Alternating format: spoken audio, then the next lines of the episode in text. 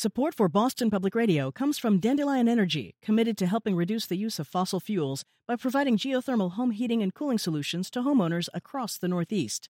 More information at dandelionenergy.com. Today on BPR Live from our GBH studio at the Boston Public Library is a time for the people of Boston to have a say in their schools. When Mayor Flynn turned to an appointed school committee, he said it was about the power of unity, but has it morphed into a unification of power instead? Today, the City Council debate if it's time to return to an elected school committee. We'll open the lines and ask you about that and electing all public officials, including judges. Well, it turns out the UFC and ESPN cares little about domestic violence as the NFL. Why are they debuting a convicted domestic abuser on the same card as an alleged victim of domestic abuse? Sports Authority Trenni Kusnierek weighs in. I'm Jared Bowen, and for Margery Eagan, Pulitzer Prize winning journalist Robert Woodward joins us to talk about his latest book, Fear Trump Inside the White House. We'll ask him about the comparisons between this era and the unraveling of the Nixon White House. That's next on Boston Public Radio.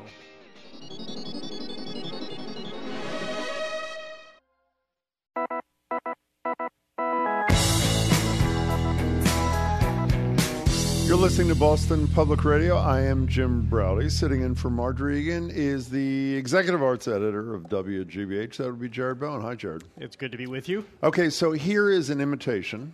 I'm not very good at imitations. I'm going to do one, and you are going to guess who it is, okay? Yep. Hi, Jim. How are you? How did today go? I'm really sorry. Who would that I be? I think that would be Margery. Eagan. That is exactly right. Late last night, that's what she said to me. She'll be back to maybe not tomorrow, but I would say Thursday for sure. Really glad you're here, Jared. Well, I hope her recovery from holiday shopping, I mean, laryngitis, is, is going very It well. It sounded real. It didn't sound like one of the dog ate my homework kind of things. it sounded uh, legit. So Margery, get better uh, soon. So if Boston is the birthplace of democracy, shouldn't we be taking full advantage of our birthright? It's an issue the Boston City Council is taking up today, actually, holding a hearing on whether it's time to return to an elected school committee. Does the current system give the mayor and a selected handful of people too much power? It's an appointed system by the mayor. Would it be better if the residents of Boston actually had a direct say in their schools, or do they prove themselves to be a disaster for the decisions they made, like the ones that led to court ordered busing?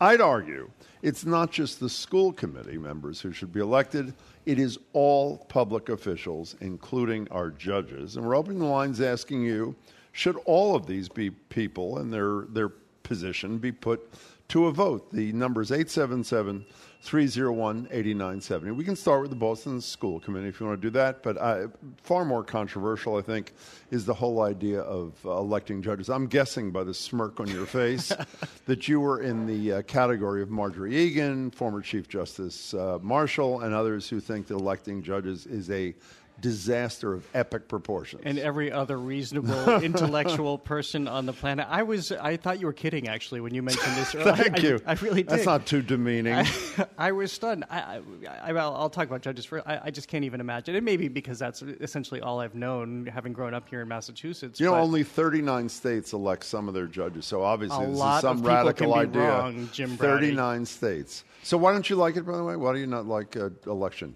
Well, I think it's held up well for our judicial system here in Massachusetts. You rarely see any examples of malfeasance, and I can't imagine a situation under which judges would be beholden to campaigns and promises and the whims of the electorate. We want to have people on the bench who are completely independent. So should we appoint presidents too? Should we have somebody appoint the president of the United States because they may be subject to the whims of the voters as well? I mean, it, the absurdity to me, and I know I'm in. Well, maybe I'm not in major in minority when it comes to states, but I'm sure clearly in a major, minority in this state.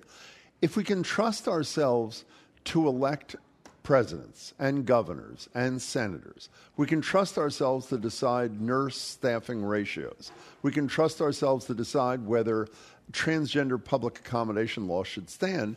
I would say we're grown up enough to be able to decide whether Jane Doe or John Doe should be on a court, even if he or she issued a decision that we're not crazy about. I mean, and if not, it'll be affected by the same biases that we have in all the other elections we do. I mean, I honestly can't believe I'm hearing you say this. Thank you for when that. you think about the impact of campaigning and campaign money and influencing in this country uh, on the electoral system and how you think that the judicial branch would completely be impervious to that. I, I just. I didn't say it'd be impervious. I said it will probably be as pervious, if that's a word, as other elected officials are. How about the school committee thing? I mean, if I, you live in Boston. Yes. And I have, uh, uh, uh, the notion, now obviously you do get to vote for the mayor, and the mayor does the appointment, but that's sort of an indirect, you know, backdoor kind of thing. If I had a kid in a Boston school, I would want to know that I had the ability to vote for people whose decision making was going to affect uh, uh, my kid's education. I would bet if you were to stop, I don't even know how many people are on the Boston School Committee. I'm embarrassed by that. It's either seven or nine or something. Do you know? Uh, I, know, I meant to look it up right exactly. before. I don't Neither know of us do. Yeah. Whatever it is, it's some odd number. Uh, uh, I would bet if you stopped 100 people in the street who have kids in a Boston public school and said, name one member of the Boston School Committee, forget all of them, do you think any of them could do it? I would say, unless they know somebody personally, the answer is no. Is that good for democracy? Well, I, I, I think I'm a little more open to this, the idea of electing school committee members, in part because I was reading that uh, on the current school committee, there are only two members of that committee who actually have kids in the Boston public I didn't school know that. system. I didn't know that. I mean, that, that's not completely representative of the electorate, and you would think that you might want to have a bigger say in who gets to be. Uh, we're talking about this because right now the mayor, I think we failed to point out, has appoints Yeah. ever since Ray Yeah. Flynn uh, appoints all the members of the school committee. Uh, uh, uh, yeah, so the questions, the number is 877-301-8970. If you narrowly want to speak to the issue before uh, Boston today at this hearing, they're not going to make a decision. They're holding a hearing on whether or not uh, we should return after whatever it is, quarter century or something, to an elected school committee. The, the rhetoric, if you read the Globe story, some people literally, their heads are ready to pop off over the, the uh, prospect of electing school committee people. If you want to talk about that narrowly, particularly if you're from a community that does elect them, I am from a community that elects school uh, committee members, and I like it that way. And if you want to speak to the larger issue about whether or not all uh, people who hold public positions, including judges, should be elected, we'd love to hear from you too. 877 301 8970. One of our coworkers, could you tell us what computers are on the fritz means for us? I don't know what, that, what the consequence of that is for what we're doing here. Uh, 877 301 8970. Al, I think you're in Middleborough. I'm not 100, but wherever you are, you're on Boston Public Radio. Thank you very much for calling. Hi. How are you doing today? Excellent. Um, yes, I, I am from Middleborough, and I'm actually a, I'm a local elected official Ooh. in the town of Middleborough. Um, and I, I do believe in the electorate system, and I, I think it's generally it's the, the better system to go with. But you you have to be very careful about it turning into just a popularity contest. Yeah. There are positions I think where appointed is better than elected. Like what? Um, say the town treasurer. Town treasurer. Okay. You want somebody who's actually qualified, or do you want somebody who knows everybody in town? Well, you're suggesting that if you know everybody in town, that you're not uh, uh, you're not qualified. Those aren't mutually exclusive, are they, Al, or are they? No, they're not, but but they can be. Yeah, they And can that- be. That's Correct. where it's it's it's difficult. Well, what are Um, you? Are you a selectman? What are you? Yes, I'm a selectman. Okay, so can I make the same argument about you that maybe you're elected not because you're competent, even though I'm sure you are, but because you know everybody in town? Can I make the same argument about that? Absolutely. Okay, you so- absolutely could, and that's I, it, it's a tough one. Um, and I've dealt with people who have won elections and maybe they're not confident, and uh, and and that gets to be very difficult. Well, by the Um, way, there's you know forget local elections. There are about sixty percent or more of the American people who think that about the person who's the leader of the free world right now. So it doesn't just apply in towns like Middleborough. It applies on all levels of uh, election. And by the way, Al, I agree with you. It's a tough. I'm not saying this is a slam dunk kind of thing. I'm just a believer in small d democracy across the board, and ultimately trust the voters to do the right thing. If they don't, fix it next time around. Al, thanks for the call. Yeah, I mean, just completely off mark to also think that judges are, are kind of different creatures in that regard. Maybe. A lot of people Uh, agree with you. I mean, they have, they have a different degree of, of, of, of education and formality in these matters. There is a nominating process. There are reviews, so it's not like anyone can just be appointed to the bench. There are checks and balances here, but I just can't see that that's Well, except wait a second. In Massachusetts, who confirms uh, uh, judges? The most absurd, antiquated body. Governor's the Council. Governor's Council. Yeah. Name some of the Governor's Council members for me, by the way. Go ahead. Just name one. I, I can only name one, but I'm not even sure she's still on the, Okay, exactly. I know who you're thinking. Marilyn Devaney. Yes. That- exactly. I don't know if she is or not. We all know Marilyn Devaney. Uh, I know a few others, uh, uh, but can I tell you one of the most embarrassing stories ever? And I'm just trying to be candid. Uh, when I vote, went to vote because they're by districts. Their districts are even bigger. No one knows who they are than Congress people's districts. A couple of elections ago, I can't believe I'm admitting this, but it is true. Uh, I didn't know who uh, anything about the governor's counselor who represented me in Cambridge. Uh, on the way into the polls, I met a young woman who happened to be the daughter of one of the candidates. I was really impressed with her, who was like 17. And so, what did I do? I ended up voting for her father. And by the way, it, it turns out I did a little research after the fact. Should have done it before the fact. He actually is a pretty competent character. But that's how we uh, that's how we ensure judges the appointing process when this this constitutional aberration, the governor's council. By the way, I'd be a little bit more okay if the Senate, uh, the state Senate, and you pretty much know who your state senator is, Yep, most of yep. us do anyway. If that was the confirming body, it's fine. These are these people no one ever heard of. So, I mean, the notion that that's a better system than electing judges directly in Massachusetts is, to me, ridiculous. Well, still, by and large, it's been working for, for all of this time, and, and we have True. there are examples of other states where they follow the trends for elected judges, and when it comes down to election season, they tend to be harder on crime. They issue different sentences as opposed to what they might have done earlier in their tenure. There are other influencing factors that people have noticed as they've studied the impact of having judges elected. Well, you know, uh, if I were you, uh, the example I'd use, I'm in a very charitable mood today, Well, so I'm going to help you, you, on this thing, even though I don't agree with you. The best example, Margery and I talked about this uh, about at the time. I think it was earlier this year, maybe been last year, I'm not sure.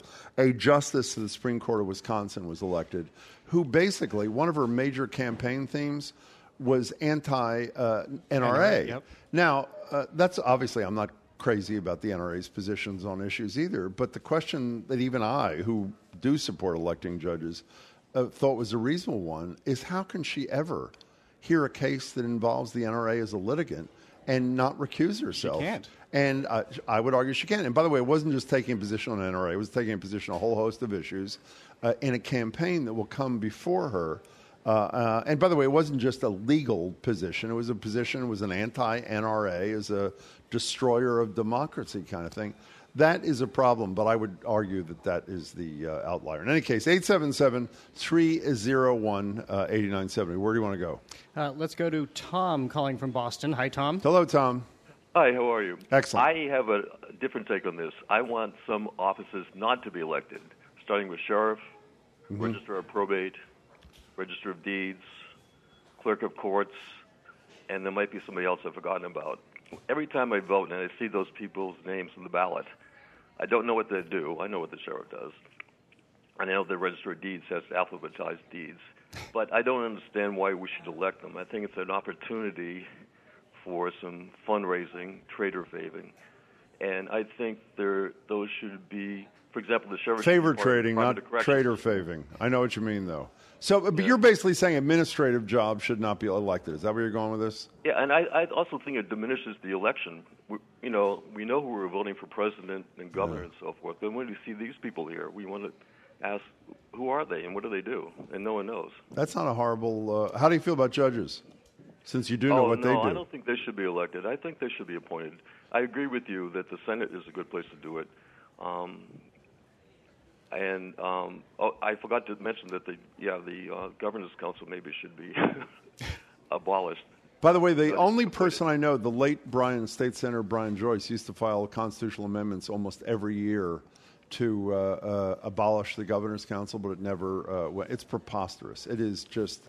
Margery's written some great columns. You want to Google them in her Boston Herald days about how outrageous some of these hearings are, and but much more importantly, if you don't know who they are, it doesn't matter how good they, the job they do. They're the vehicle for the decision about whether or not a, a, a candidate is, is qualified to be a judge. And if you don't know who they are, I would argue democracy is breaking down. Tom, thank you very much for the call. You moving any closer to me now or no? No, absolutely not. I mean, moving even further away. I'm, I'm surprised you're not moving closer to me. How about governor's council? You haven't spoken to that yet. How do you think about it? Good. That's good. Uh, Good, thank no you. comment. I hope. So that- wait a second, that- let's be I clear hope that here. former Chief Justice Margaret Marshall is listening. She just drives down here and schools you. Jared is fine with the governor's council uh, making the final decision on judicial nominees from the governor's office, even though he doesn't know who any of the governor's counselors are. And the one he does know, he's not sure, nor am I, if she's still on the governor's uh, council. Well, there is also an element of Ooh, press Jared's scrutiny turning red. to the. There is. No, I'm not. Well, if there's press It's scrutiny and I'm you read, the wait, there's press scrutiny and you read the paper, so obviously you from reading the paper, you know who the other governor's counselors are, and they are. No, I'm talking about the judicial nominees. Oh, the That's judicial what I'm nominees. talking about. Yeah. What's the last? Who's the last one you read about, by the way? Right. W- w- did you want to go back to the calls, Jim? All right. I suddenly feel like I'm coming on with laryngitis, and you can spend the next three hours. By the way, if you think you were against judges being elected, you've got nothing on Margery Eagan. She thinks it's an even dumber idea than you do. So well, I'm one, just being polite, I guess. It's one of the reasons we decided to uh, do it uh, uh, uh, today. Oh, by the way, Marilyn Devaney, thank you very much to our coworkers, is still on the governor's council. So Jared was almost was sort of right uh, uh, about that. Patty from uh, Arlington, uh, you are first on, or next, or whatever you are, on Boston Public Radio. We're talking about electing school committees in Boston and electing officials across the board. Hi. Hi, I'm active with the League of Women Voters, and Oh. we've done studies on these issues. We're, Yeah. We've got an upcoming study on uh, how our ballot questions are and aren't working. Um, in Arlington, we've just gotten rid of our town treasurer as uh, an elected position, and our town clerk, who is a full time employee, is currently still an elected position. So we've still got some issues to work out.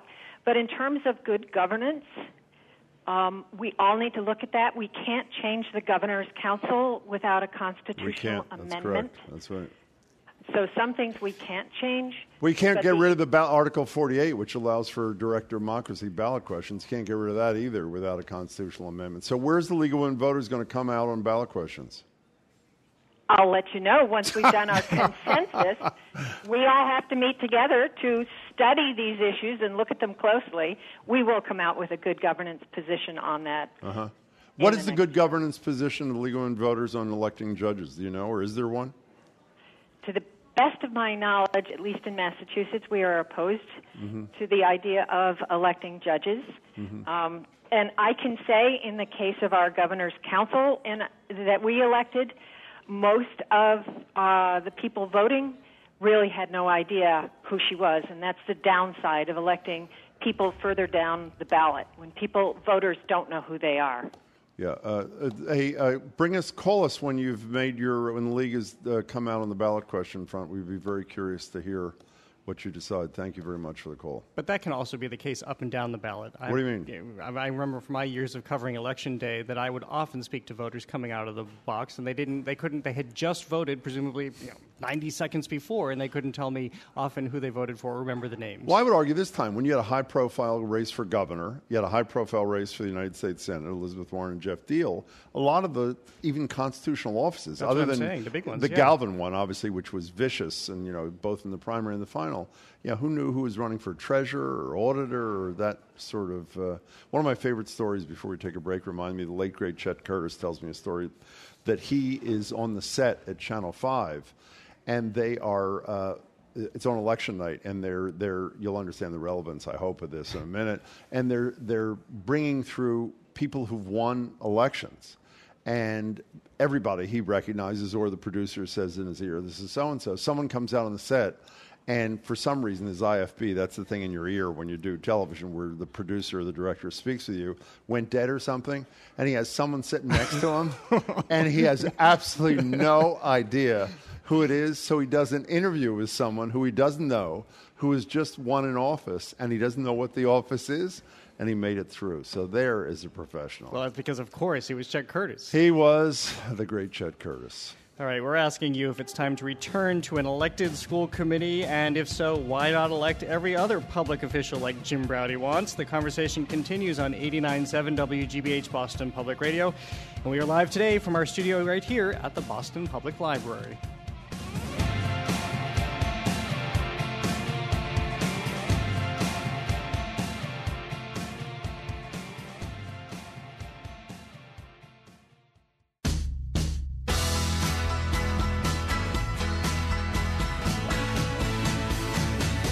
Welcome back to Boston Public Radio. I'm Jim Braude. Jared Bowen is sitting in for Margery Eagan, who still has no voice. She's hoping Thursday will be her return date. We're live from our GBH studio at the Boston Public Library. By the way, I was just checking the email since Margery ordinarily does that. A bunch of people are asking when Bob Woodward, uh, whose book Fear Trump in the White House, when Bob Woodward joins us. He'll be with us right before 1 o'clock. And if you want to come see him, face to face, come on down to the Boston Public Library. But first, if you're just tuning in, we're talking about Boston School Committee. Today, the Boston City Council is holding a hearing asking if it's time to consider going back to an elected one. We're opening the lines and asking if it's time to make every public official an elected one. We're particularly focusing on judges, but if you want to talk about school committees, it's fine. And we actually appear to have a judge on the line from Rhode Island. That is fabulous. Judge Miller, I believe it is. Welcome to Boston Public Radio, and thank you very much for calling. Hi. Hi, Jim and Jet. Uh, thank you. Um, Are you an I'm- elected judge? I'm an elected judge. I'm a former judge from the fair state of Texas, which you may have heard of. We have. And I'm a Rhode Islander. I'm a Rhode Islander slash Bostonian who found his way to Texas and uh, practiced law, and I was elected. Uh, we run partisan elect- elections in Texas. Um, uh, you must be a member of a political party. Um, I was on the code, uh, something called the Code of Judicial Conduct, which examined this problem of how do you get, and, and the issue, of course, as you all know, is how do you get the most qualified lawyers who can be impartial, who can be compassionate, who have the temperament to be a judge, and who are not ideological when they when they hear cases, whether they're civil or criminal cases. How do you get those people on the bench? And how do you do And that? how do you get them on? Well, I don't think I don't think the approach is whether it's an elected position or should be, or whether it should be appointed. I think, regardless of whether it's elected or appointed, you have to have something else. What is it? Perhaps a committee.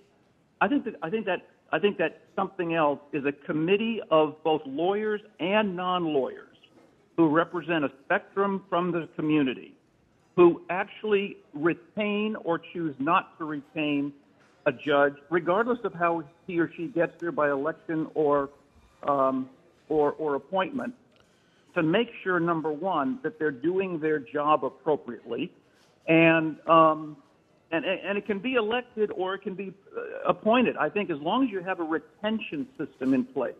You know, Judge, people who rep- I, I Yeah. hear you. I don't know if you're aware, but when uh, Mitt Romney was governor here, now obviously a senator elect from Utah, uh, when Mitt Romney was here, he proposed, even though it didn't go anywhere, a uh, I think it was every ten years there was some sort of not exactly as you're talking about, a, but a retention hearing and vote in the state senate.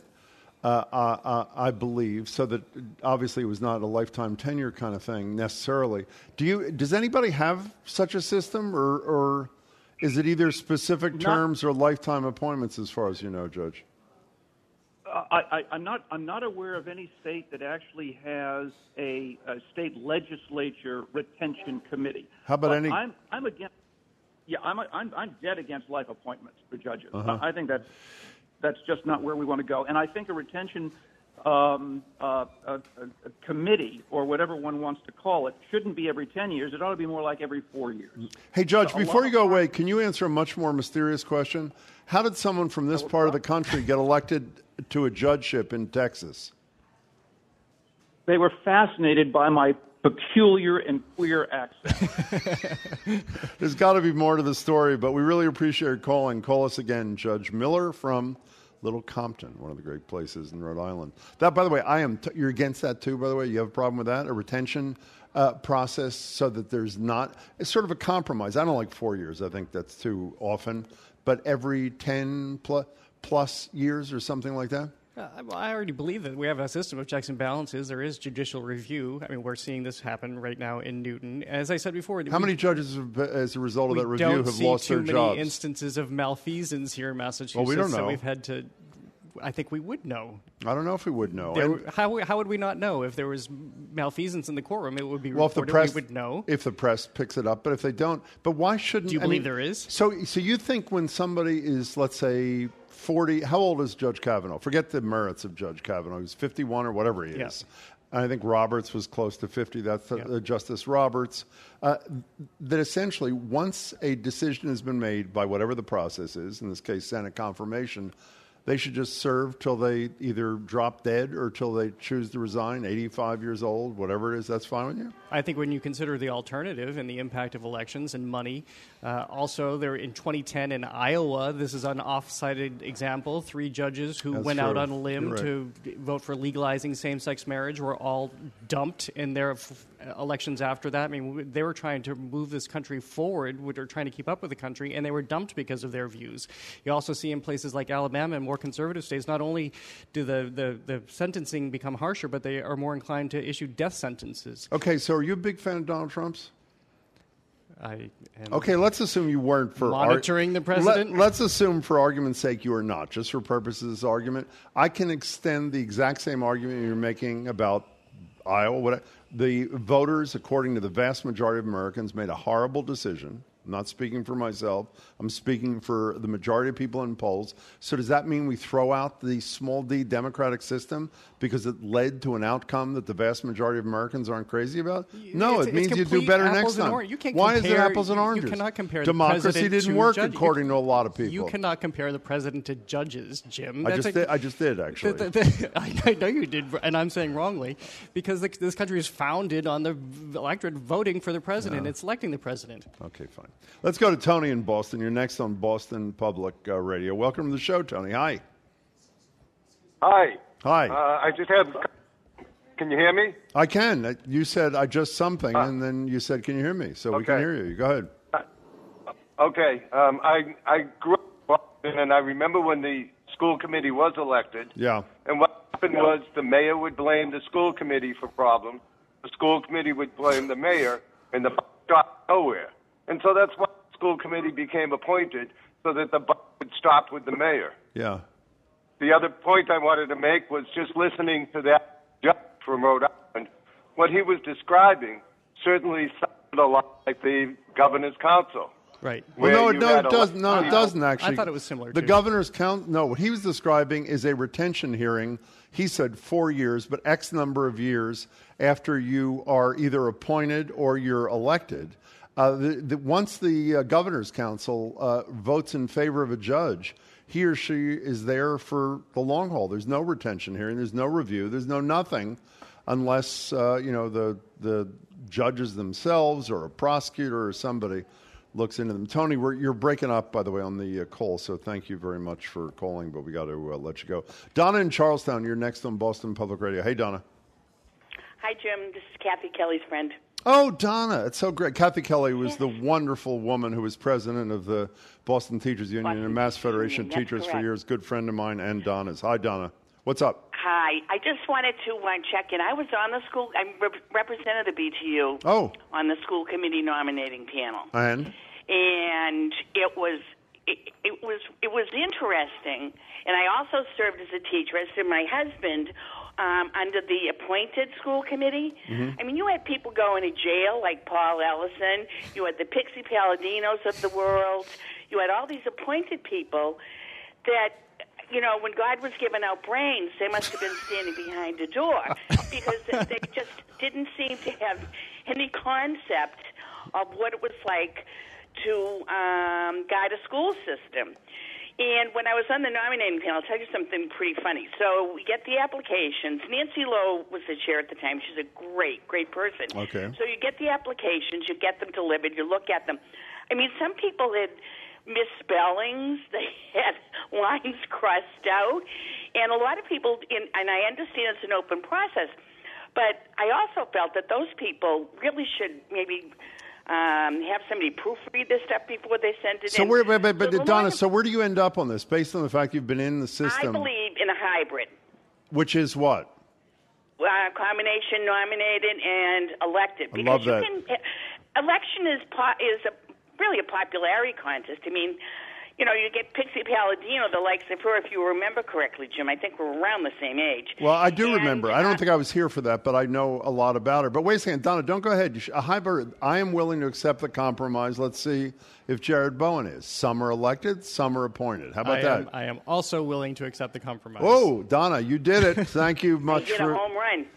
Uh, make sure you mention Kathy every time you call. I love thinking about her. Thank you so much uh, for the uh, call. That's not a bad idea, by the way. That's actually quite a No, good I idea. agree. Yeah. It would arguably sound. I wonder if that's going to come up at the hearing today. Maybe tomorrow. We will tell you after the hearing is uh, is completed. But not for judges.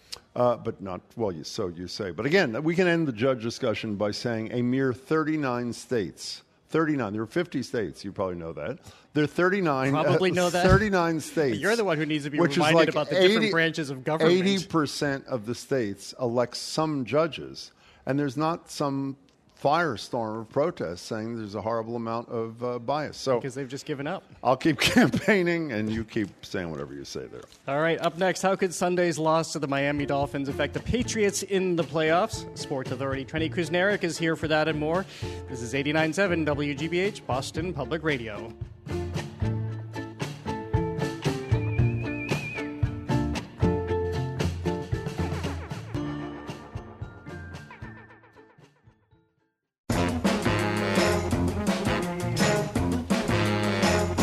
Back to Boston Public Radio, Jim Braude and Jared Bowen sitting in for Margery, broadcasting live from our GBH studio at the Boston Public Library. Join us to go over the latest headlines at the intersection of sports and society. Is Trenni Kusnierek. Trenni's an anchor and reporter for NBC Sports Boston and a BPR contributor. Hello there, Trenni Kusnierek. Can you guys hear me? Yeah. Oh, okay. I can't really hear you, but that's cool. we hear tur- you fine. We'll turn your volume up in just oh, is it a just second. a volume thing? Is this like a It's very user high error? tech. How's that oh, now? there we go. Yep, By the way. I didn't Chelsea even had to help her do that. Yeah. It's rather pathetic, actually. For someone who's worked in this business for like ever. Well, it's hey, a- I can't hear anything. Try the volume knob, smarty pants. Try the volume knob. I mean, it's not even, you don't All's have to be now. that technically savvy. No, volume knob. no, no, you don't. No, Okay, no- fine. So, well, it's good that it's working because I'm not even going to start with a question. I just want you to listen to this, and then we'll get your reaction on the other side. Stunning. Or we're Uh, not. Oh, I. Uh, as in, we're talking about sports. We're talking about the Patriots. Let's see. It might be that clip. How about that one? Miami running around, circling. Oh, look out! Gronkowski didn't have the angle. Touchdown! Oh, Kenyon Drake! A miracle! So I thought maybe you guys had the montage of all the reactions. Oh, we from- should have, actually. you That's a know, great from idea. like we had we had our we had the reactions of like Troy Brown and um, Former uh, Patriot. Rob Ninkovich, former Patriot Tommy Curran, who's a writer for us, uh, Michael Holley. Um, I saw today on Twitter that somebody had like people must have been sending in like I don't know how people get videos of their own reaction at the end of the game. Like, what do you tape yourself watching the entire game just on the off chance you have something that might make make you like go viral?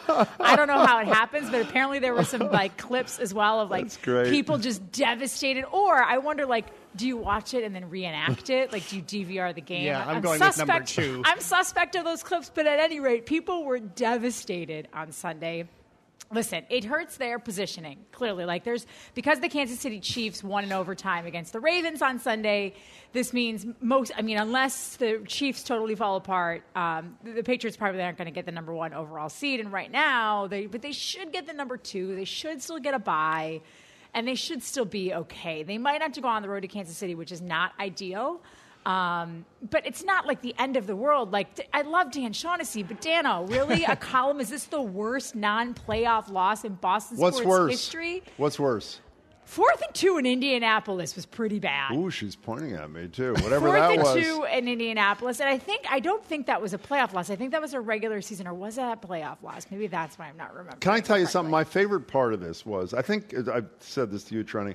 I, most sports I listen to, I listen to on the radio because when I was a kid, I used to have my Yeah. little transistor in bed listening to the Philadelphia Phillies, my hometown team. So I'm listening to Monday Night Football last night, and you probably know that Larry Fitzgerald, who's a Hall of Fame to be, Yeah, uh, wide receiver. Yep. and uh, Tom Brady do interviews with Jim Gray, and they're generally these pathetic. I don't know how you feel about Jim. These sycophantic, Oh, yeah, pathetic interviews. Tom Brady actually lost his temper with his buddy Jim Gray last night. It He was uh, did? yeah, he didn't yell, but he was clearly aggravated.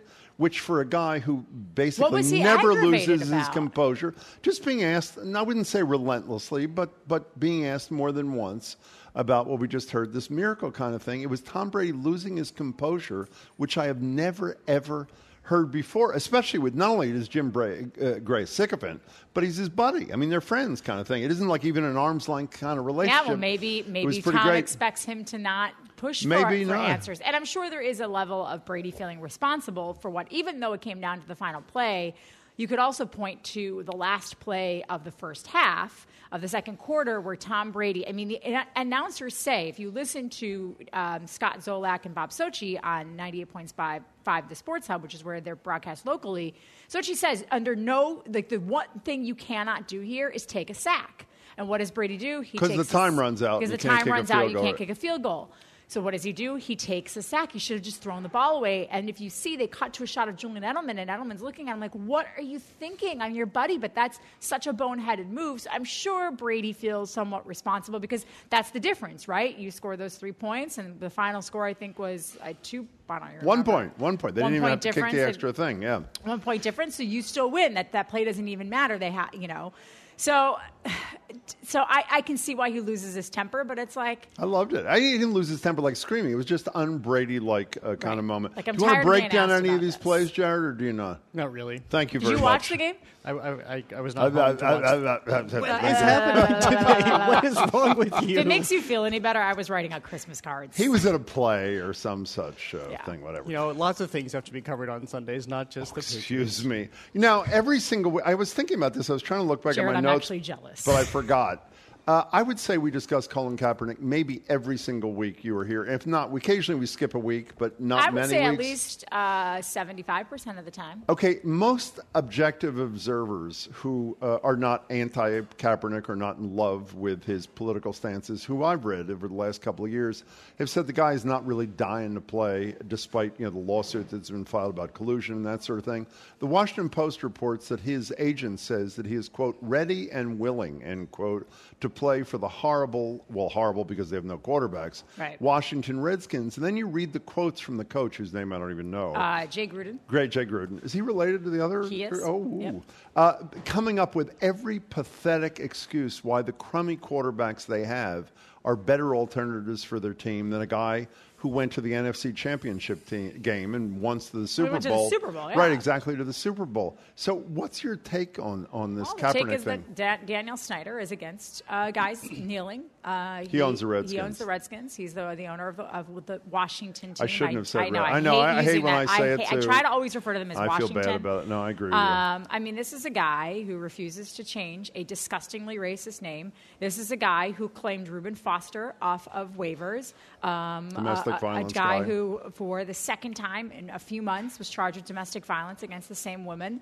Um, and yet he won't even look at Colin Kaepernick. I mean, you just look at the number of, of quarterbacks that have gone down this season, and not one, not one single team has even, and they say this in the Washington Post article, not even brought him in for a workout, not even lip service. Like, hey, you know, he came and he wasn't, he came and worked out and he wasn't in great, good enough shape or something. Anything. Nothing. They're not even looking at him. I mean, to me, this bolsters his, ca- his case for collusion.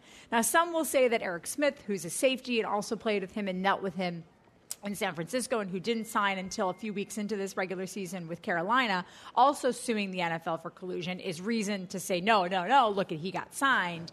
But a safety is a different position than the quarterback. The quarterback is the face of your franchise.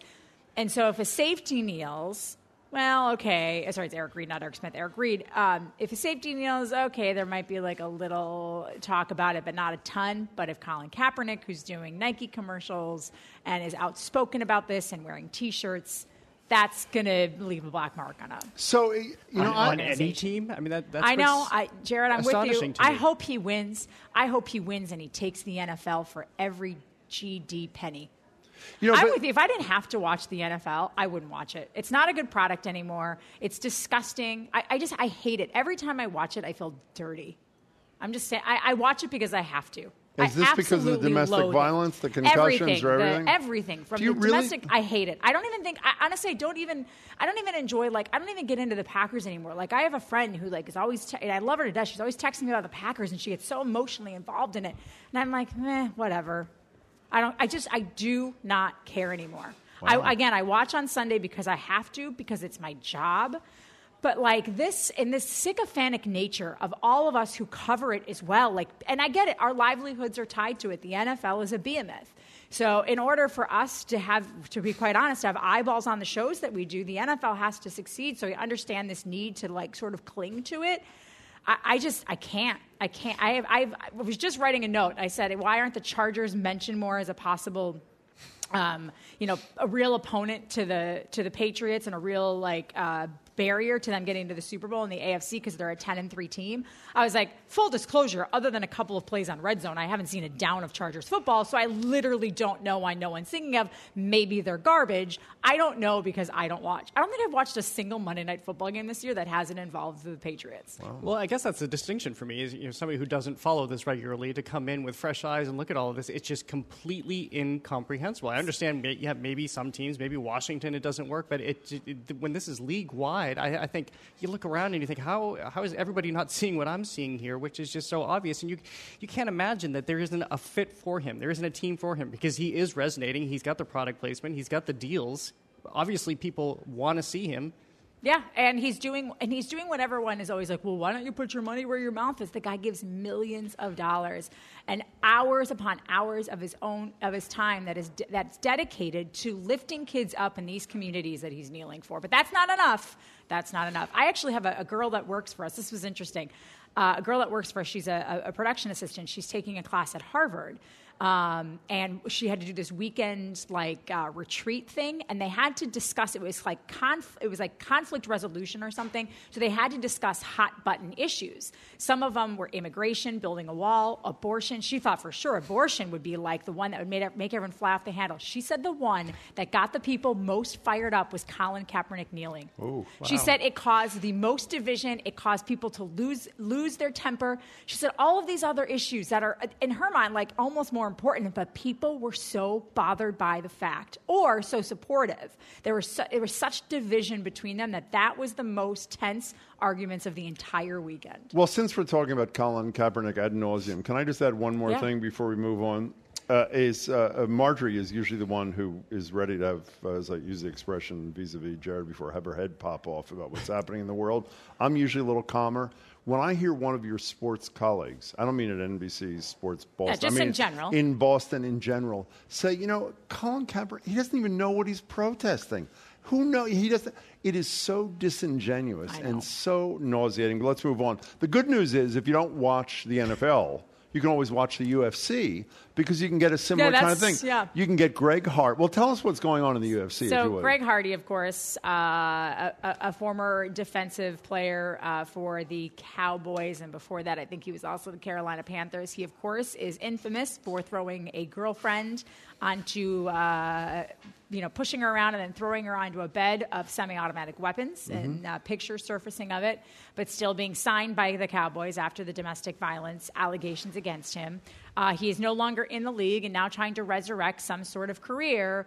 Dana White with the UFC, you know, Southie native or Dorchester, whatever it is, open forgot that. arms. That's right. Come, come by us. We, you know, and, uh, there is a producer I work with who makes a good point. He's like, if a guy is going to, if a domestic uh, violence, a guy who's a domestic violence perpetrator is going to resurrect his career, what better place than to get the, you know what, beat out of you by somebody else? Like, at least we can take pleasure in him getting his face kicked in, and you can see how it feels. So I, you know, I, I sort of get it, but very tone deaf in the wake of Kareem Hunt and the wake of Ruben in the wake of Reuben Foster, the first big ESPN card for the UFC, they are now going to broadcast it instead of Fox, is um, Greg Hardy and then a woman whose name is escaping me, um, who had her orbital orbital bone broken.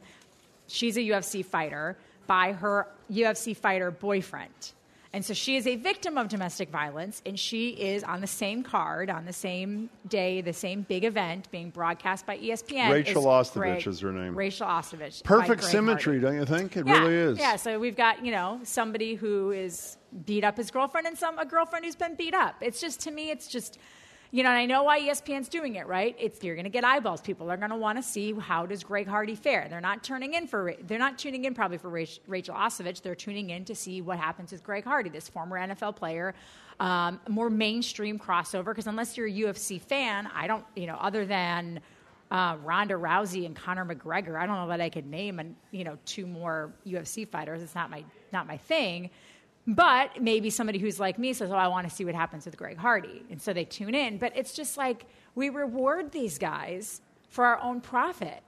And then we're up in arms about it when it happens over and over and over. But obviously, again. we're not up in arms. But we're People not. wouldn't. Want, I mean, by definition, when you were saying you're disgusted with the NFL, well, the reason they allow uh, uh, things to go on as long as they do is because people don't care. I mean, despite all the rhetoric, the vast majority of people don't care, and obviously, the people who watch UFC, which is a huge audience, by Huge the way, audience. huge uh, audience, it, it don't care that. In fact, not only not don't care. My guess is most people are not watching Greg Hardy in the hopes, like you, that he gets his whatever kick. They're watching sort of like because Floyd, it's a fascination. Floyd Mayweather fights, right? Yeah. Like people say, "Oh, I watch Floyd Mayweather because I want to see Floyd Mayweather, who again another, Another fighter abuser, who right. has a long history of domestic violence."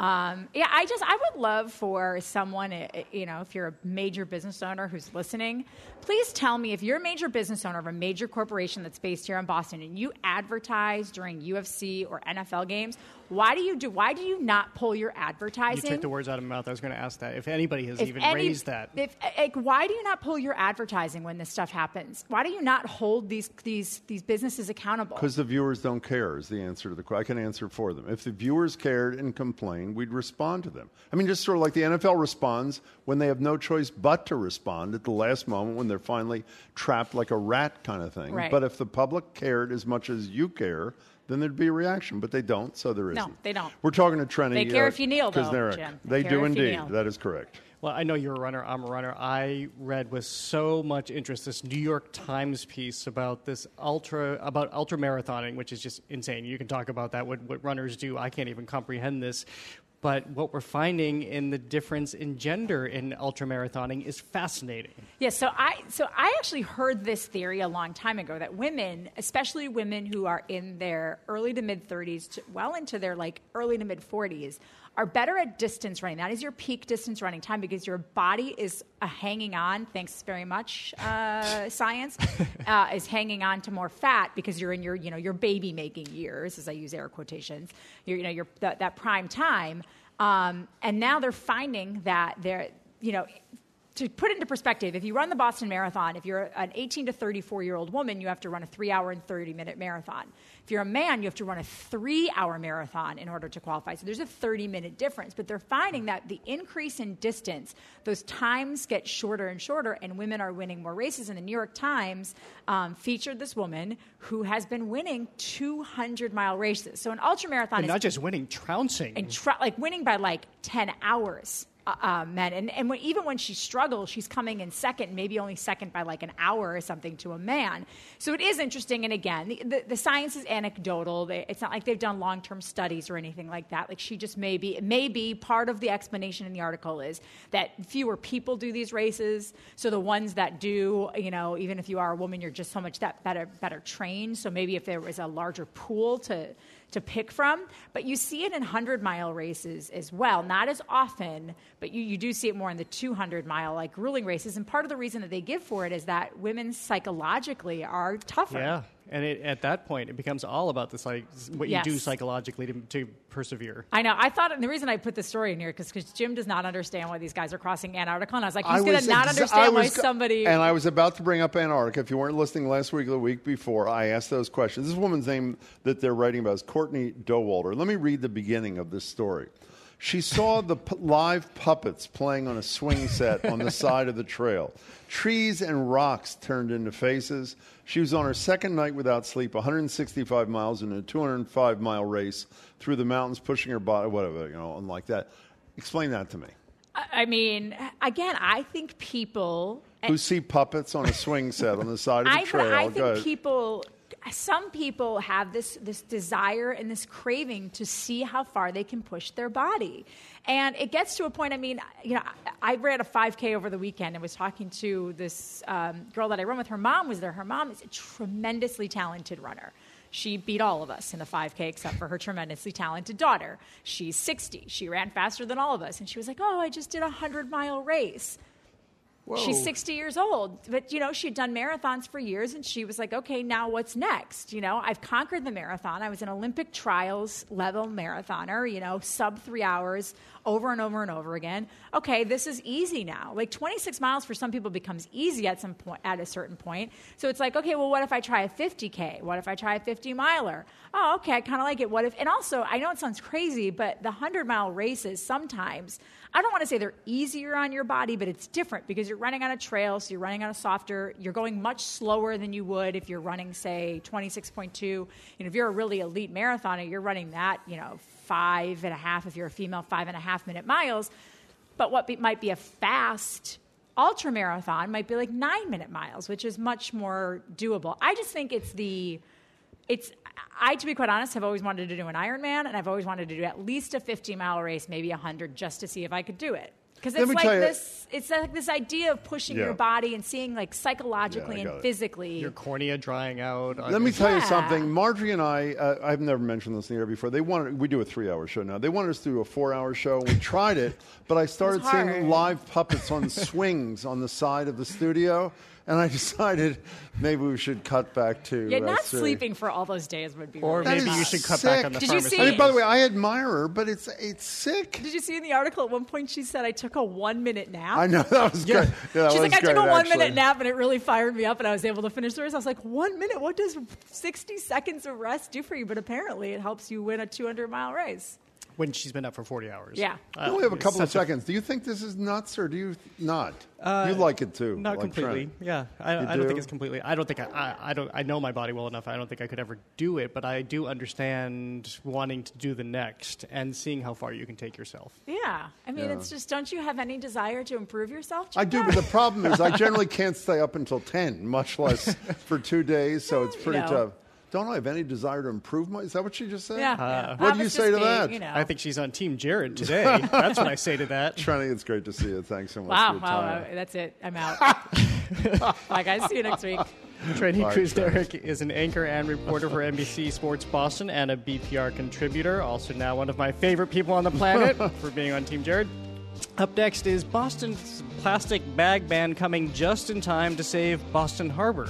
The Boston Globe's Shirley Leung joins us for that and more. This is 89.7 WGBH Boston Public Radio, live today from our GBH studio at the Boston Public Library.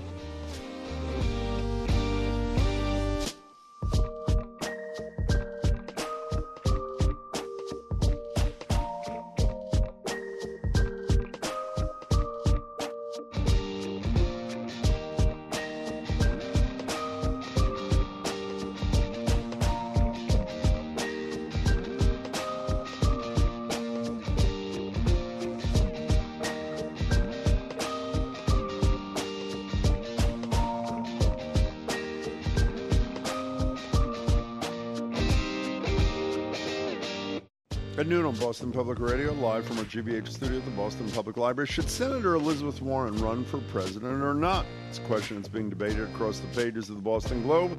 We'll talk to their interim editorial page editor, Shirley Leung, about this and other local headlines.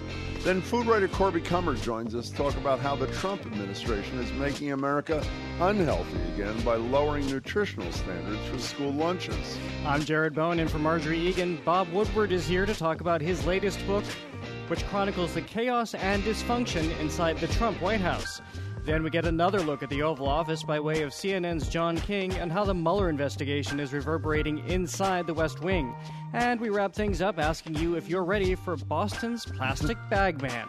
That's all next on Boston Public Radio, broadcasting live from our GBH studio at the Boston Public Library.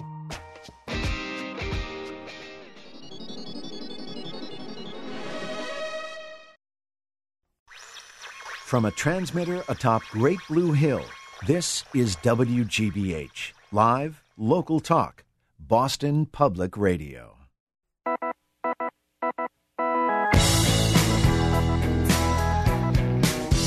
Welcome back to Boston Public Radio. It's the second hour. You're listening to me, Jim Braude, and Jared Bowen.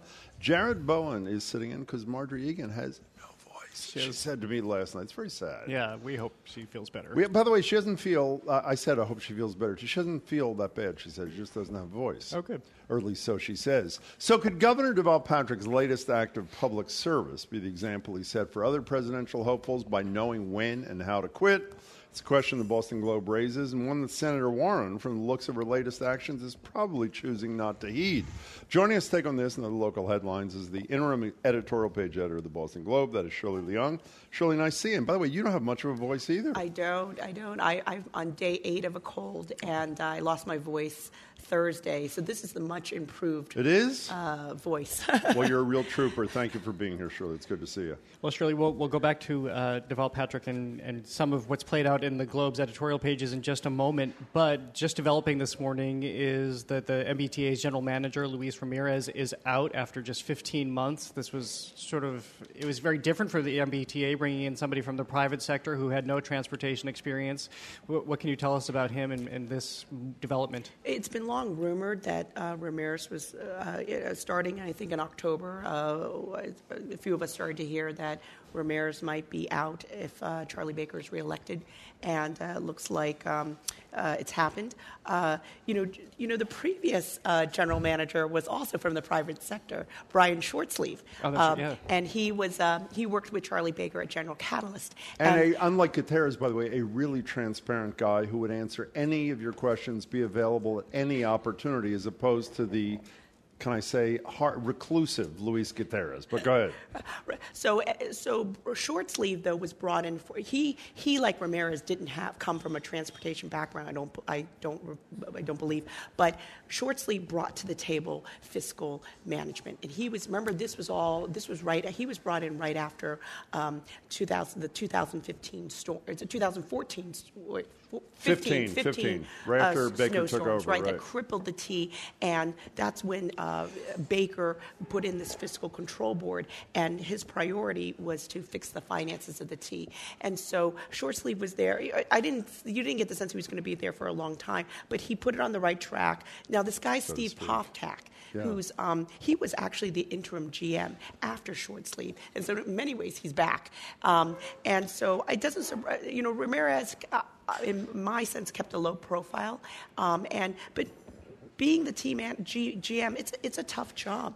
I mean, it's there. We've had quite a few of them in, in a short time. But this was a firing waiting to happen. I mean, as, as Adam Vaccaro says in your piece in the Globe this morning, mentioned he had no public transit experience. Goes on to say he left the job at the Texas company uh, that he worked at, Texas energy firm Global Power Equipment Group, just before the disclosures of a series of accounting errors that led to the company being del- delisted from the New York Stock Exchange. My sense was 15 months ago, even though the Baker administration, which has made a lot of great appointments, by the way, uh, denied it.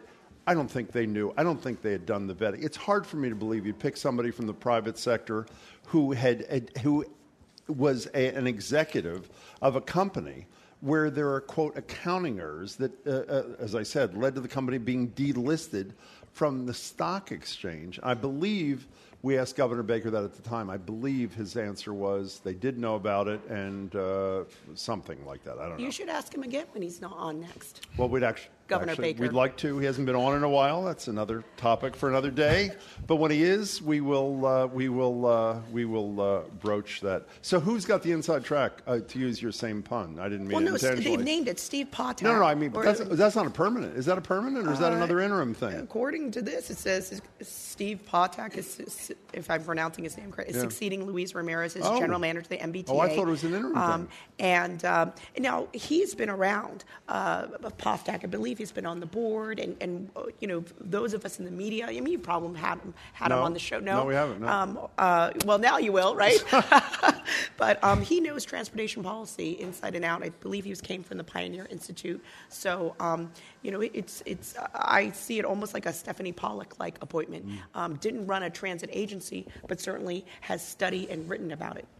We're talking to Shirley Leung, interim editorial page editor of the Boston Globe. I said we were would, we would return to this, but we had the development last week that former Governor Deval Patrick announced that he would not run for president.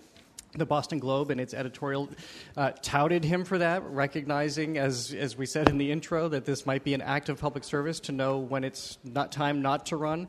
And, and this developed even further with the editorial suggesting that Elizabeth Warren should maybe also consider not running. Um, yes, so we wrote an editorial last week, uh, focused largely on Patrick. But as everyone knows, there's all these people who want to run for president, and not everyone should run for president. And um, you know, it was, it was, our intention in that editorial to to say to Elizabeth Warren or Seth Moulton or John Kerry or Joe Biden, um, really uh, consider whether this is the right time uh, for you to run, um, and that the, and this time the Democrats have to get it right. They have to put up the candidate who can beat Donald Trump. But you went on to say, uh, and I'm paraphrasing, you'll correct me if I'm mischaracterizing, that her time came and went, that the time for her to run was probably the, the cycle she chose not to.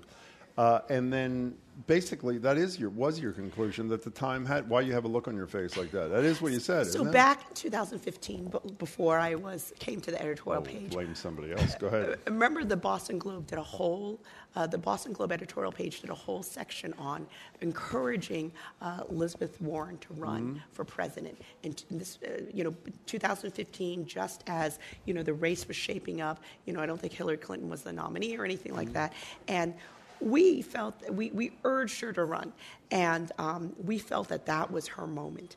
And we wrote in the editorial we thought that she missed her moment in 2015 2016 now that's not to say she could have another moment right and and that's what uh, Joan Vennochi, the Globe columnist. Former Globe columnist, Joan Vennochi, is that correct? Here's the first line of her piece.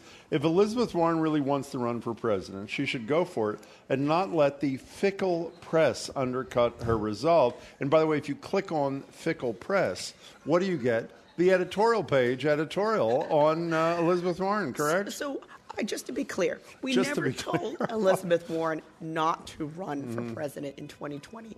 We just told her, listen, we were enthusiastic in 2015. We're not as enthusiastic now because we see some headwinds. Um, but we're, we weren't we weren't telling her not to run. So I ask you this all the time because I love the inside thing. When you write an editorial like you wrote, which I interpreted, even though you say it wasn't that, and I respect what you say that it wasn't. You weren't the only one who run. interpreted. it. That's my question. Did someone from Warren's uh, campaign call you and uh how do I put this? Uh, suggest that that wasn't the best position for your editorial page to take? Did they do that? Um, yes. Okay. It's not well, Warren herself, by the way. Does she? Does, does, that? How does that work for for the person out there who doesn't work for a newspaper? It is not infrequent that when an editorial like this appears, that someone who works with the subject of the editorial, which they don't like, calls someone like you right. and says, "I'm not common, happy." Right. It is common when you write an editorial uh, that that the other side, someone who disagrees mm with you, may call you up and talk to you. So, Senator Warren call you? I, I, I don't want to. Uh, I plead the fifth. Okay, so well, I plead the fifth. Well, so I assume the answer is yes. We'll take that as a yes. Actually, go ahead, uh, Jared. There. And what I'm wondering about is the weight of that decision. I mean, now every it seems like every conversation you read or every piece you read about Elizabeth Warren now ties back to her hometown newspaper, it's ver- almost verbatim. Her home, even her hometown newspaper isn't supporting her. This is going to this is going to dog her for a long time. It seems. As I said, it was not our intention to tell her not to run. We just said that we're skeptical of a candidacy. And um, I think Joan Vennochi really lays out a little bit more uh, about um, that issue. Not that Joan, you know, Joan is her own column and, and columnist, and um, but she lays out that. Uh, Warren should listen to some of the criticisms of her candidacy, largely tied to her uh, DNA, DNA thing, test yeah. over her Native American ancestry. And she needs to find a way to deal with that in order to uh, break through and, and snatch the nomination and beat Donald Trump. But if she can't, it may be, as Joan writes, uh, another Hillary Clinton email situation where can she I hold can you never one get rid of that. Uh, for the people back in Brighton, if Shirley switched headphones, can you do that? If you switch to the one, take the one off if you don't mind. Thank you, uh, John, back in Brighton. We have a little technical problem there.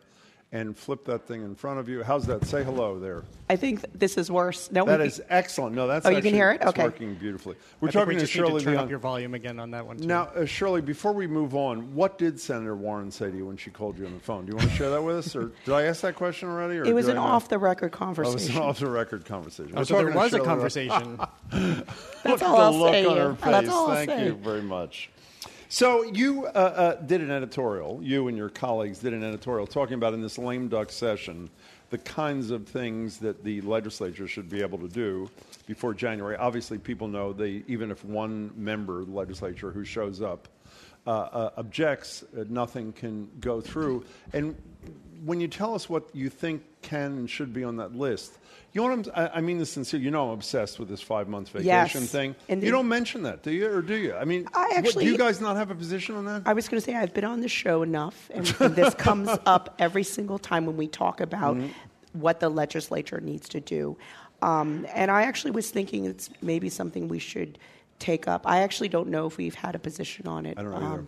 We might have, but it maybe it's something to bring up again. But can I? There's an interesting thing. I'm actually going to propose a compromise. Not that the editorial page of the Globe cares what my position is, but I will share it with you anyway. My position is they shouldn't be on a five month vacation. However, a wonderful point was brought up on the. I'm sure you read the Daily Download from Commonwealth Magazine. It's their daily thing. Right. Right after the Wisconsin abomination, where the Republicans are trying to reduce the power of the incoming Democratic uh, governor and attorney general in a lame duck session. Uh, the point that was made in this daily download on Commonwealth Mag is that that can't happen here because the legislature is not in session. So that was sort of a plus. But the hybrid compromise, it seems to me, is they should work right up until Election Day, which would eat, get rid of three months of their vacation, and then not be in session during the lame duck period so that they can't do that kind of nefarious thing that their colleagues in Wisconsin did. So the compromise is work till a week before Election Day and then come back in January. That's what I would urge you. But isn't the whole point of not working before election day so they can run for Virtually campaign? none of them are opposed. It Oh, is that's a true. joke. Maybe you know what, Jim? I've got a better idea. Yeah. Why don't you write an op-ed for the Globe? Ooh. Ooh. Who do I send it to? You can send it to me. Ooh, I love that idea. I'll be doing that. Fair enough. Seven hundred words. Thank you very much. I can do that. handing out orders here. Uh, let's but uh, let's talk about a couple of the issues that they didn't get to. I mean, this is surprising actually when you look at this because some of these are extremely high profile, some of them very sensitive issues that the legislature didn't get to that you'd like to see them return to. Um, starting with this registry, which I, I wasn't even as aware of, which seems pretty vital. Yeah, This it- Nikki's Law thing is Nikki's Law, yeah, right. I am so with both of you. it- Go ahead. What is it? yeah, it? it's a bill to protect the state's most vulnerable citizens, um, those with intellectual and development disabilities, and it's basically establishing a registry of caregivers that have had, you know, some claims of abuse against them.